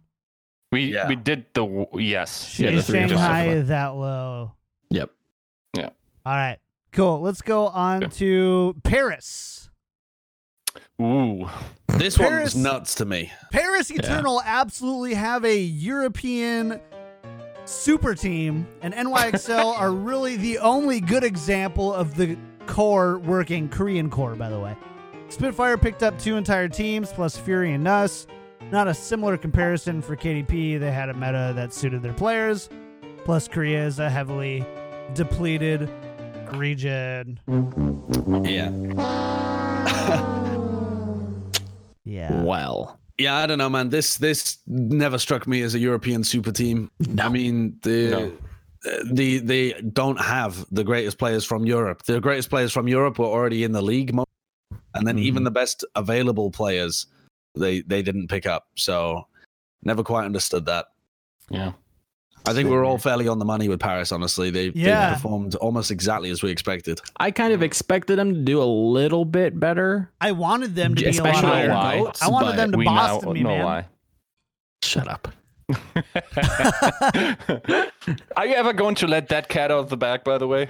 I've thought about asking, but no. I mean, uh, you don't need to ask anyone to t- say that. Well, I don't want to step on any toes. I don't even know what you're oh talking about. I yeah, you wouldn't know. I'll tell you after the show. Okay. It's literally nothing. Yeah. We have another one for Paris Eternal. Why Eternal is rated so low? Well, I hope you know the answer to that by now. Um, yeah. Another Paris one. I think Paris has a lot of underrated talent. L H Cloudy was one of the best tanks in Europe, and I rated Finzi ahead of R C K. Uh, well, Shadowburn. I mean, rate Finzi ahead of R C K. R C K also did not. Yeah. It wasn't Shadow- a great year for Europe, was it? Oh my no. God. I think no. Europe's stocks went down enormously this Massively, year. The, the, yeah. the stonks in the London stock market have just fallen at, at unbelievable levels. Yeah. Uh, Shadowburn is underrated. He's a mechanical beast. His playstyle just didn't work with Carpe. Missed me. Now, I will say that I, I did make a public comment criticizing Asfara towards the end of the season. Asfara actually did look solid, so oh, yeah, I'll, I'll concur there. I think um, Soon as well yeah. has still shown that he's a very capable player that will always give give you solid performances. Yeah. He's one of the only players on Paris that you could rely on to be mm-hmm. good all the time. Now his Zarya though. Yeah, Zarya not good. Not, not good. Yeah. But in two two two is D P S everything else though. Yeah. Decent. I think he's he's he was one of those the miracle savior children that the two two two was kind of made for. I think he's going to do better than he did last season. Yep. I kind of regret that this season Uh, wasn't Genji meta in some way, because I would have loved to not s- see Shadowburn play a single game if, if, the, if the coaches could be helped. Oh, man. Uh, to finish the comment, Danya and Nico are both quite solid, and Soon is the model of consistency. Think Cruz is a beast, too. Biggest question for me is their flex support. The Fuel Flame logo is shaped of an F. What? It is. I uh, yeah, the, those Paris fans can uh, can take a little more hope in twenty twenty. Just carry that hope and ride it with you into twenty twenty. Yes, Coach nine K. Yep. Uh, Coach nine K. Here's one of my favorite. And his posse. Tripod, such a Paris hater. Paris is actually looking really good. I M O. To the band. You're dabbing to clown music. That's incredible. Going in the bloopers. Somebody clip that. That's amazing. Some sorry to call you out there. Volamel's uh, on Paris' placement. Here's another one. Surprise, surprise. Doesn't know anything about the E U thing. Surprise, surprise. E U is the worst region. Surprise, surprise. Uh, rates. I, I think the rest of the comment is something like uh, rates Paris sixteenth or something like that. Like, when did we ever say that E U was the worst region? I think we were all like, well, I mean, I don't, I don't, I, I, I won't thought, speak for everybody. So but. I thought I remember Yiska saying this at some point. I think that this was directed at Yiska. I have uh-huh. said before that E U is one of my weakest regions. So I know sure. when I've talked about Paris on the show, I'm like, I'm going to be honest, guys. This is probably one of the most like highest deltas for me because sure. I just don't know the players so much. Are you boys talking shit? Yes, we're talking shit. That's the point of this episode. Yes. Uh, yes. Uh, go through and read the like disclaimers and stuff. We're just having fun. Just a little banter. Yeah, Yiska said the E U was the weakest, the weakest region, that they're kind oh, of isolated. Oops. Well, I mean, you're kind of right. I mean, to be fair, not, uh, not a great year. Like you said. No, dude, it's, it's not getting better.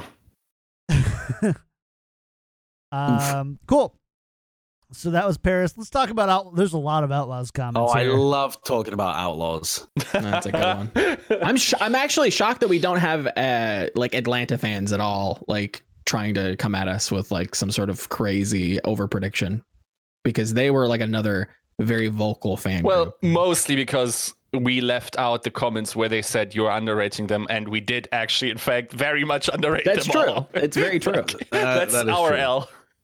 It's one of my favorite yeah. ones with the Jake Outlaws gif and everything. Houston Outlaws, what do you have against the Outlaws? They will do so much better than what you are ranking them. With Jake uh, It's it's crazy to me that the Outlaws have been sold this idea that their players are very good because their team keeps overperforming, I think. Like mm-hmm. it, and I, I think the Outlaws must have something, you know, they've found a way of meshing their team together and they all believe in the same vision and that kind of stuff. But I think it has led to some wild overestimations of these players' individual ability. I think if you if you really if you literally dropped the whole of the Outlaws and made them free agents, I think half the team wouldn't have any offers. Like no. not a single offer, which certainly says something to the um, the the expectations that people should have going into a season like this one in twenty nineteen. Mm-hmm.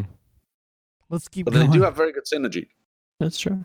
Um, let's keep going here. Uh, yeah, we we we had the people sleeping on Houston and Boston ones. Most underrated team twenty nineteen. LOL. Go Outlaws. There you go, Perenegade. There's one of yours. Silly, silly. Yeah, I mean, most underrated team was certainly the Atlanta Reign by the look one hundred percent. Of it, right? Yes. Yeah. Like in terms of how we all rated them. I suppose Chengdu maybe. Chengdu, yeah, I was going to yeah. say Chengdu is that's probably the only close one that comes second, close. I would Just say. Because of me. I did have them in eighteenth. I had them pretty far down yeah. as well. That one was a toughie though. Understandable, I'd say, for Chengdu. Uh, Outlaws. Um... Let's see. I don't think uh, defend. Here's. I mean, they must be doing some on the Outlaws. They must be doing something right. They go to straight stage playoffs and almost got go to another, even in metas that were bad for them, and managed to stay mid tier. This subreddit acts like they were the third worst team in the league. Because they were. Which is funny because they end up finishing, I think, third worst in the league the whole season or something. Also, not needing Bonnie on Mercy and Raucus on Zen at all times is huge. Uh, yeah, that uh, didn't quite play out, but also a fairly reasonable take. I mean, a lot of the discussion around Outlaws are a tragic team, and they did go Northern seven this year, but they still managed to make, you know, some reasonable performances. Yeah. They beat the Shock at times. They looked all right when they beat yeah. the Sombra, this kind of stuff. They're just a very weird team. Mm. There's yeah. a lot of room for improvement. Mm-hmm. one hundred percent. Uh, let's talk about the San Francisco Shock. Shock above Gladiators. Hacks. Yeah. Imagine. That team. And then we like, I think we the... responded. I think Yiska responded. You guys, and this person responds and goes, "You guys are sensitive to the word hack, eh? Just to be clear, I hate anyone who puts a team above my glads. I will laugh at you guys when they dumpster the best Tracer and best Genji in the league." Are those are those heroes in Overwatch or I can't I, I watched all of season two. I don't remember really seeing them. Uh, Who's we, the best Genji in the league? Who are they even referring to? I don't even know. I don't like, know. Are they referring to Architect? We will see superior squad in the season. Time will tell. Good luck. Well, I think uh, uh, that question's been answered. Yeah. Yeah. Listen, I love that people will double down on their like, go for it. And this is this is a thing, right? So there's there's like three segments of people. You have people who realize that at the end of the day, none of this really matters. Yeah. And it's just all for good fun. And like Pernegade is like, I have dozens of comments about you being a Pepega. And I'm like, of course you do. I have dozens of comments about me being a Pepega. Bring it on. I'm fine. I'm an idiot. I've said it on the show multiple times. Go ahead. But uh, then you have some people who are like, ooh, this kind of feels bad. And then you're going to have this third comment, this third subject section. I should maybe just turn comments off of people coming in to defend. Just don't do it, guys. I'm just going to say right now, don't do it. You don't need to. It's totally fine. it was we were talking ahead ahead of time, looking into the future. We're all making fun of each other. We made fun of our Chengdu. I mean, Yitzka can't even call Joe by his name. Laugh at yourself. It's okay. It's healthy for you to be able to laugh at yourself the way I laugh at Joe. Um, sorry, Joe. What else? Um, let's just let's just keep going down the list here because we've gone through a lot. Yeah. Uh, y'all gonna regret regret not having Soul in top five. L O L. Honestly, they weren't too far off. Yeah. Like that. That wasn't the worst, but it also probably wasn't the best way to look at Soul. Right. I I definitely slept on Michelle and Marvel and how good they were going to be coming into the season. I still was very worried about what Fissure was going to do with the team. Turns out, not the best teammate in the world. Um, stepping away. Um, yeah, I, I, uh, I'll definitely take that one. I'll, I'll take an L there. I, I, uh, did not expect Marvel and Michelle, especially Michelle. I mean, talk about a, talk about a standout performance. Absolutely crazy. Yeah, he did. He did very well there. I think, uh, the, everybody that moved over from that team actually mm. potentially outperformed expectations because you never quite know. Uh, the Lucky Futures Zenith is who I'm talking about, right? Mm. The team that was stomping through Pacific and then moved over to China and stomped them as well. You yeah. never quite know whether that means that they are a very good team within the Korean scene or whether it just means they're wailing on a yeah. region that isn't as good. But turns out that every single player that moved on from that team was fantastic, actually. Erster, D M, I D K, Michelle, Marvel. Yeah. Who was the... Oh, was it? Oh, yeah, it was Lucid, wasn't it? Lucid just chilling. Oh. Rest in peace. We're going to take a, a brief break here. Um, Blase tweeted and says, also, like, says, a nice, hey, goodbye, Uprising. I learned a lot. Great. Mm. Also, I'm not playing off tank. L O L. And Harsha responds and says, not up to you, buddy. Get on, kid. Yeah. Oh, I like that. that. Harsha is stamping his authority over the Outlaws very early. Getting yep. them, getting them quick. Back to Brigade it is. What else do we have here?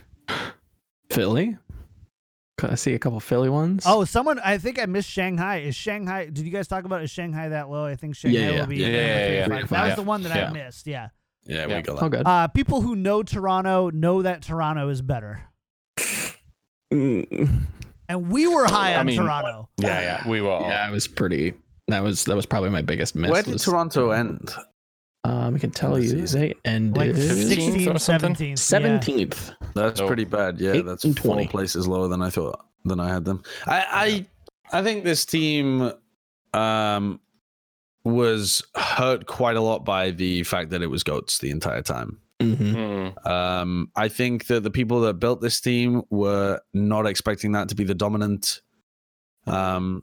playstyle for a long time. That's why they picked up people like Yakpong and Ivy, who they were mm-hmm. picking up, you know, because the guy was an excellent Winston and because Ivy's very yeah. talented on the, the D P S uh, stuff. So I think they kind of got screwed at that. I think you've also really got to look at the loss of Stella and the addition of I'm thirty-seven and the fact that yeah. that made them switch over their, uh, their Brigitte and Zarya roles. And you look at that and you say, what, what, could potentially have been for Toronto. They might have been an okay kind of, you know, bottom to middle of the pack kind mm-hmm. of team. Certainly not just all the way at the bottom, not having any identity, mixing in Western players, all of that kind of stuff. Yeah, I think they got a little unlucky this season, but yeah, not uh, not as not as good as we were expecting or hoping. Yeah, mm. a bit of a bit of a mess in terms of identity, like you said. Coaches stepping away, bringing in players yeah. that. Really are highly questionable immediately, like just as emergency pickups, just to field the roster. Um, yeah, yeah, it, it was it was pretty unfortunate. Hopefully, um, all things considered, it seems like Defiant uh, looking all right in the postseason. We'll see uh, how they how they progress. Let's take this one at, for the Valiant, calling out specifically Volumel. Said agreed with everything hey. except Valiant at eleven. There is no way Soon was that important. I agree he was Valiant's best D P S, but do you Turns realize out. the meta we are in? And Valiant has one of, if not the best, two-way tank situation with Fate and Space. There's absolutely no reason to doubt them out of the playoffs. Right. That's one argument that I like. The core argument is, is how did the team improve compared to itself? Yeah. And mm. that is a thing. Like, I don't know how people think that overall the Overwatch League isn't improving every single year. Yeah. And if the, especially when the structure stays the same, right? People f- figure stuff out, and then they apply lessons, and then new talent comes in, and then you need less talent, whatnot. Then new uh, expansion teams come in. Like, being just being the same wasn't enough. I am going to defend my pick of L A Valiant in the top six here, because L A Valiant season, you look at it like this. Yeah, they came in and they had the same kind of roster that they had previously. Okay. But if they hadn't been crippled by internal issues, which were, you know, kind of unknown to people outside of the the you know the interior of the team, mm-hmm. if they hadn't had to fire their head coach and stuff like that, if they had had that same setup that they had had, where everyone was still feeling good about themselves, then they wouldn't have had this appalling zero and eight start to the season. Sure. And if you sure. remove the zero and eight start, they have something like a, what is it, a seventy percent win rate over the rest of the season? Yep.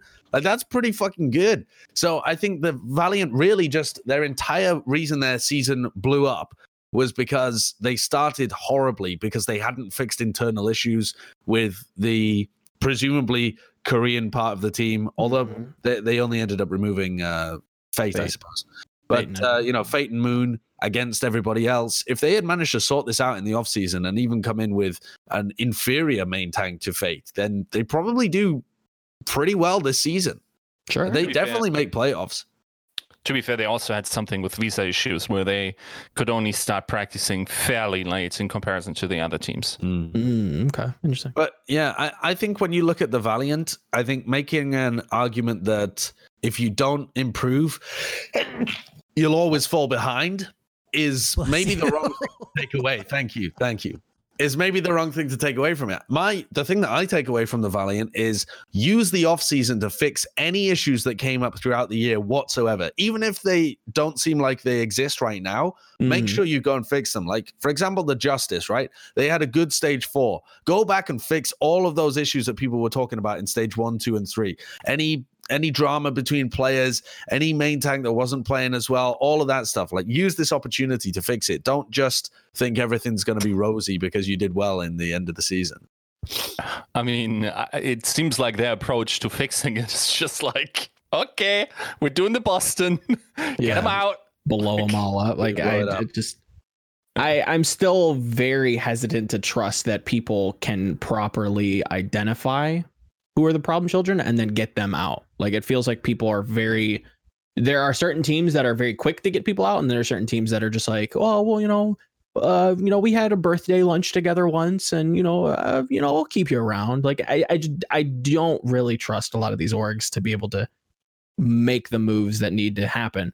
Now, with that said, I do trust that packing ten, their head coach currently, can do that and will do that going forward. So I do like the system approach that they're they're going with, and I, I think that I'm going to have to temper the whole, well, if you're not improving, you're losing um, kind of uh, uh, argument uh, specifically for the Valiant, just because I do think that backing ten does have a good uh, grasp on that whole roster. So I think it also yeah, depends if other people make changes as well, right? There's like sure. whole teams like, I don't know whether Chengdu are going to make any moves next season. They've got all of their players under contract. They could pick up mm. some new Chinese talent, but I think there's going to be a few teams that look fairly similar to what they sure. did previously. And uh, at some point, that might be good enough.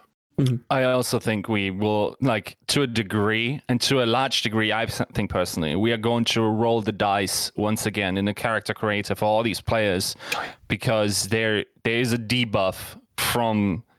admittedly, maybe over dramatized amounts of travel, because it's it's it sounds like, you know, you're traveling every week. You're not.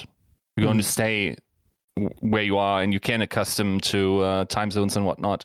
But still, I think it's going to be even more stress stressful next year, and I think that will bring out very or make important very different qualities in players mm. than we pre- previously heard. I think just like mental strength and not succumbing to the environmental um, factors will be a huge uh, factor.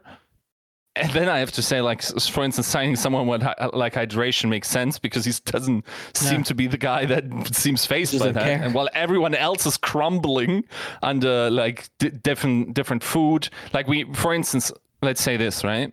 So you have Korean players that always want their cuisine catered to them, some of them, right? Mm. How do you do that on the road? Do you just go to Koreatown in all these cities? Stock or? up. Get some care packages from home. I, I I don't know. I would imagine that some of these teams have had to deal with that at some point, so they're probably just going to have that just multiplicative. Like it's it's just going to be a bigger scale of what they already have been doing. Granted, I guess in California you do have like um like a Korean hub, so I maybe it's a little bit harder to to travel to Europe and so and bring that with you. We do have to wrap up pretty quick. There's a couple of more comments I want to run through. Um, sure. Yiska, this one's for you. Yiska oh. is right about Chengdu. They look really weak. Also, Axiom is sick. Not known, but highly rated by other pros. Volumel is saying Boston doesn't have the star supports anymore. Statistically, Aim God is equal and even better, or even ahead of Neko. They still have Kellex and are adding uh, L M A O. Uh, perhaps a better Lucio than Kellex. I don't know about that one. I, I will. I will. Uh, I'll take the L on um, Aim God compared to Neko because I do believe that's correct. That mm-hmm. his stats were like pretty similar. Um, sure. Yeah, yeah. Sure. Aim God was slightly ahead of Neko statistically. Yeah. Boy just needs to play. Yeah, exactly. yeah. And flex support wasn't as important this season as it was in the first season sure. of the Overwatch League. True. I, I think a lot of the lessons that we even learned this season, we might have to relearn next season as well, because oh, we're yeah, in two two two. It's a totally different scenario. Yeah. yeah. Like you come into it, you we don't know what the meta shifts are going to be. It yeah. might be that you absolutely need star D P S next season, which would be maybe the first time ever in Overwatch where you yeah. absolutely need star D P S players. It's it's very hard Playoff to pledge. Playoff oh, pledge, right? Playoff oh, pledge right. for yeah, season, yeah, I suppose. Yeah. Oh. No, yeah. for for this season. No, I wouldn't say you needed star D P S no. this season. Oh, we just lost everybody.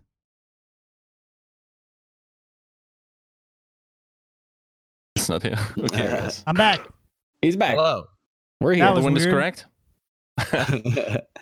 Yeah, I think I think this season in the playoffs you needed um, a Doomfist that really understand what understood what they were doing, and a Reaper that which, understood the timing and stuff.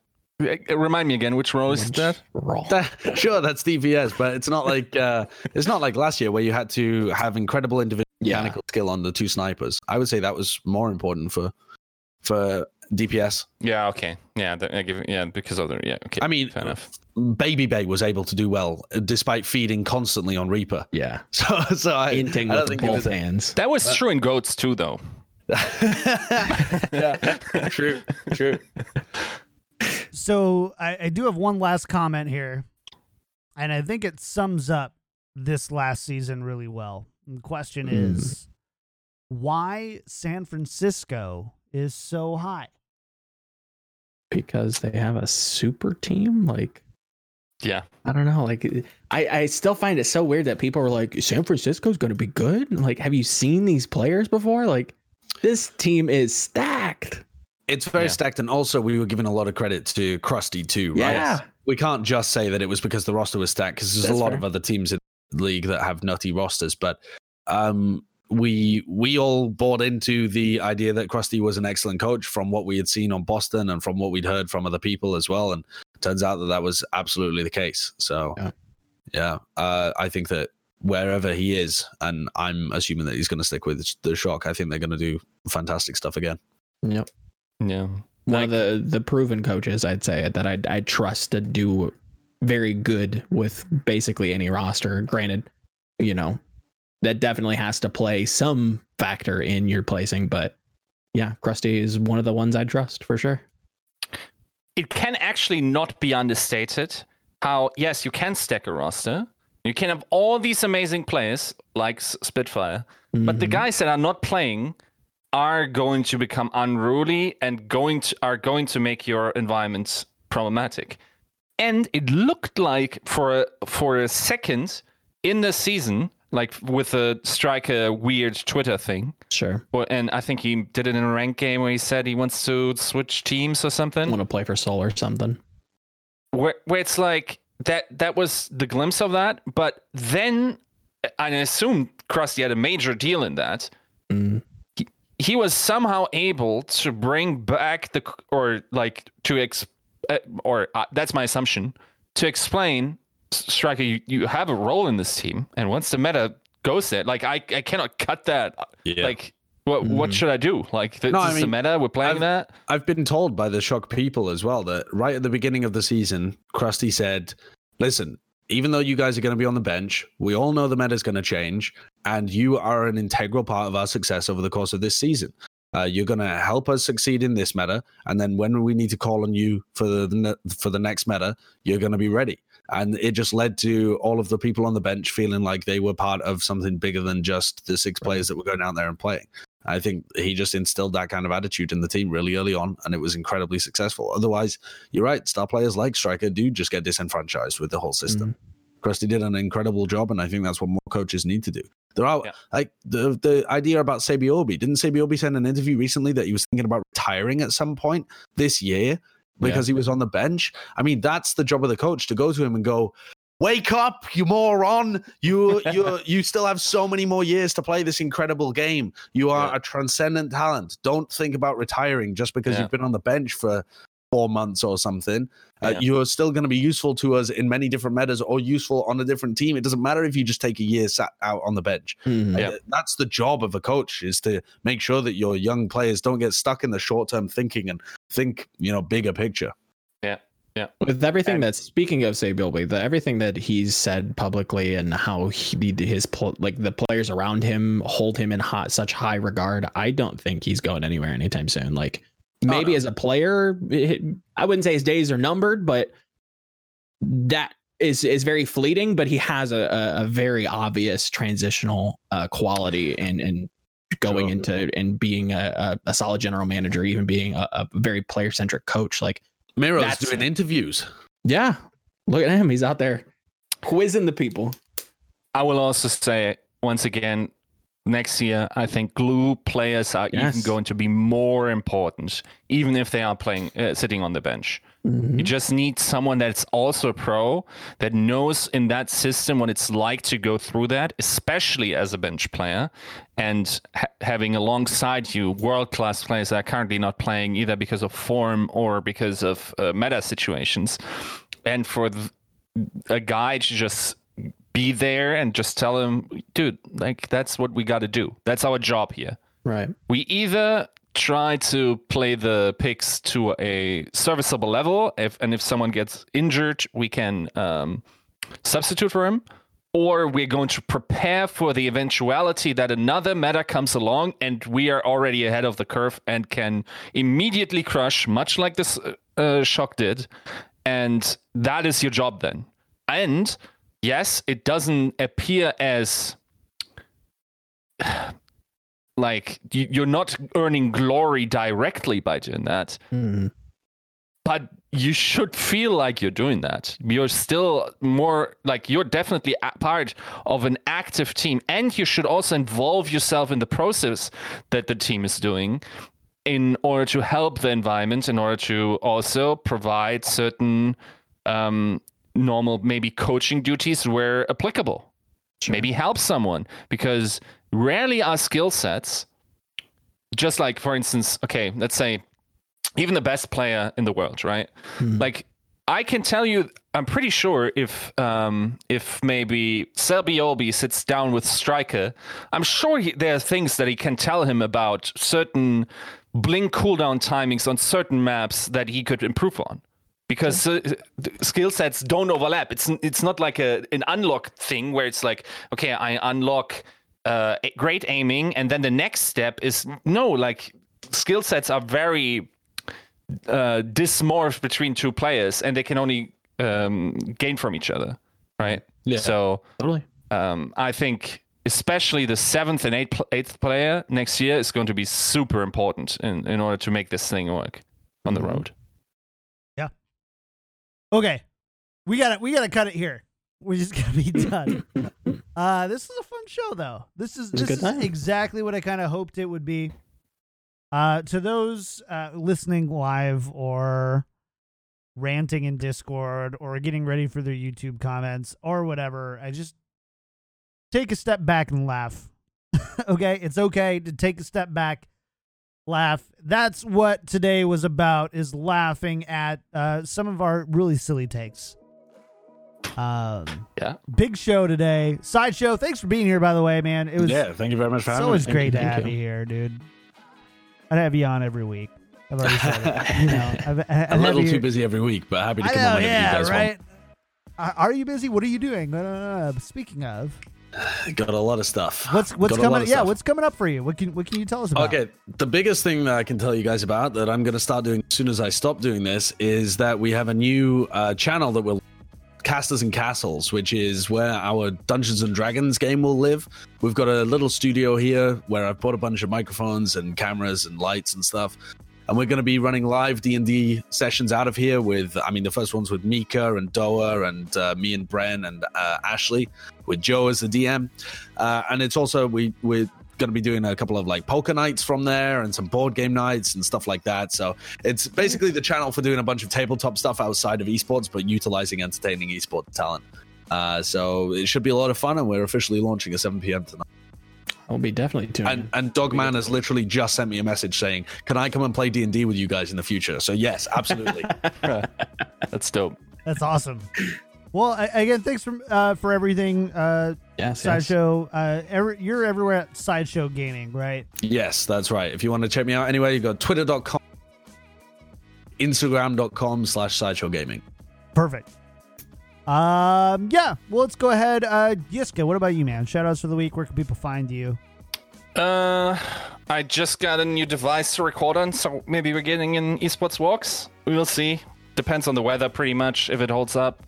Uh, wanted to talk once again about uh, framing of esports, um, how uh, how you can frame it as a competition against yourself and against the opponent, and how these things should be used uh, interchangeably where applicable, and what t- what the content around that could look like, even though it's very high effort. But yeah, cool.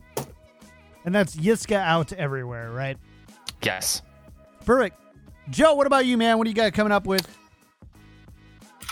Um, so you can follow me on Twitter and YouTube at Volmel. Um, doing a couple like hot take sessions, um, looking at some of the moves that are being uh, postulated on in the off season, and, and kind of just giving my takes on them. And that's going to be up on the YouTube, and just in general doing the writing thing. I'm working on another like alternate history. We're going to be going back and looking at G C Busan. I won't uh, spoil too much more than just that, but yeah, G C Busan. Any any Apex heads in chat? Uh, head on over. Subscribe wanna, to that YouTube. I want to see an alternate history where Krusty stays in charge of W N V Korea, and they're allowed to. They're I allowed wish to like play we could the see Overwatch League team. That, that is would a, be amazing. Yeah, love it. That's an oldie. Uh, as for me, you can find me everywhere at Kick Tripod, Twitter, Twitch, uh, YouTube. That's also where the show is posted. YouTube dot com slash Kick Tripod. We're also everywhere where you can find podcasts. So just type in Tactical Crouch. You're going to find it there. Twitter, Tactical underscore Crouch. And of course, if you like the show, want to support it, there's two really, well, actually three really awesome ways to do that. Number one, subscribe to the show on Twitch. You're here already listening to it live. You got a Twitch Prime sub. Pop it right over there. You get some cool Tactical Crouch emotes, and uh, we will be forever in your debt. So uh, thank you for so many of you who have already done that already today. If you are like, you know what? What else you got? Uh, we've got our Patreon, patreon dot com slash Tactical Crouch. We do game nights every month, and we also have a Crouchers uh, channel in the Discord, in Yiska's Discord, that's just for subs and Tactical Crouch patrons. So you can hop in there. Great conversations happening throughout the week, and also game nights. Speaking of game nights, tomorrow, three p.m. Pacific time, twitch.tv slash Kick Tripod. We'll be playing some games together. I don't think we've decided what we're going to be playing yet. Usually we start out with some Overwatch, and then we go into some other really drunk game because none of us can aim anymore. Uh, but yeah. Patreon dot com slash Tactical Crouch. Great way to support the show. And finally, leave us five-star iTunes review on iTunes. that's the last place to to go, and that doesn't cost anything. It's free. We'll read out your uh, username, and if the message is cool, your message on the next show, and give you a big thanks. So, yeah, that's it. That's going to do it for episode fifty-eight of Tactical Crouch. We're not going to be doing a post-show today. I'm already an hour over where I thought I was going to be. So uh, we will uh, see you next week, though. Next Tuesday, eleven a.m. Pacific time, twitch.tv slash kick tripod. Show will be posted shortly on all of your favorite podcast places. Sideshow, thanks again for being here. You're the man. Appreciate it. Yeah. All Thank right. you for having me on. We're out of here. See you guys next time. Bye.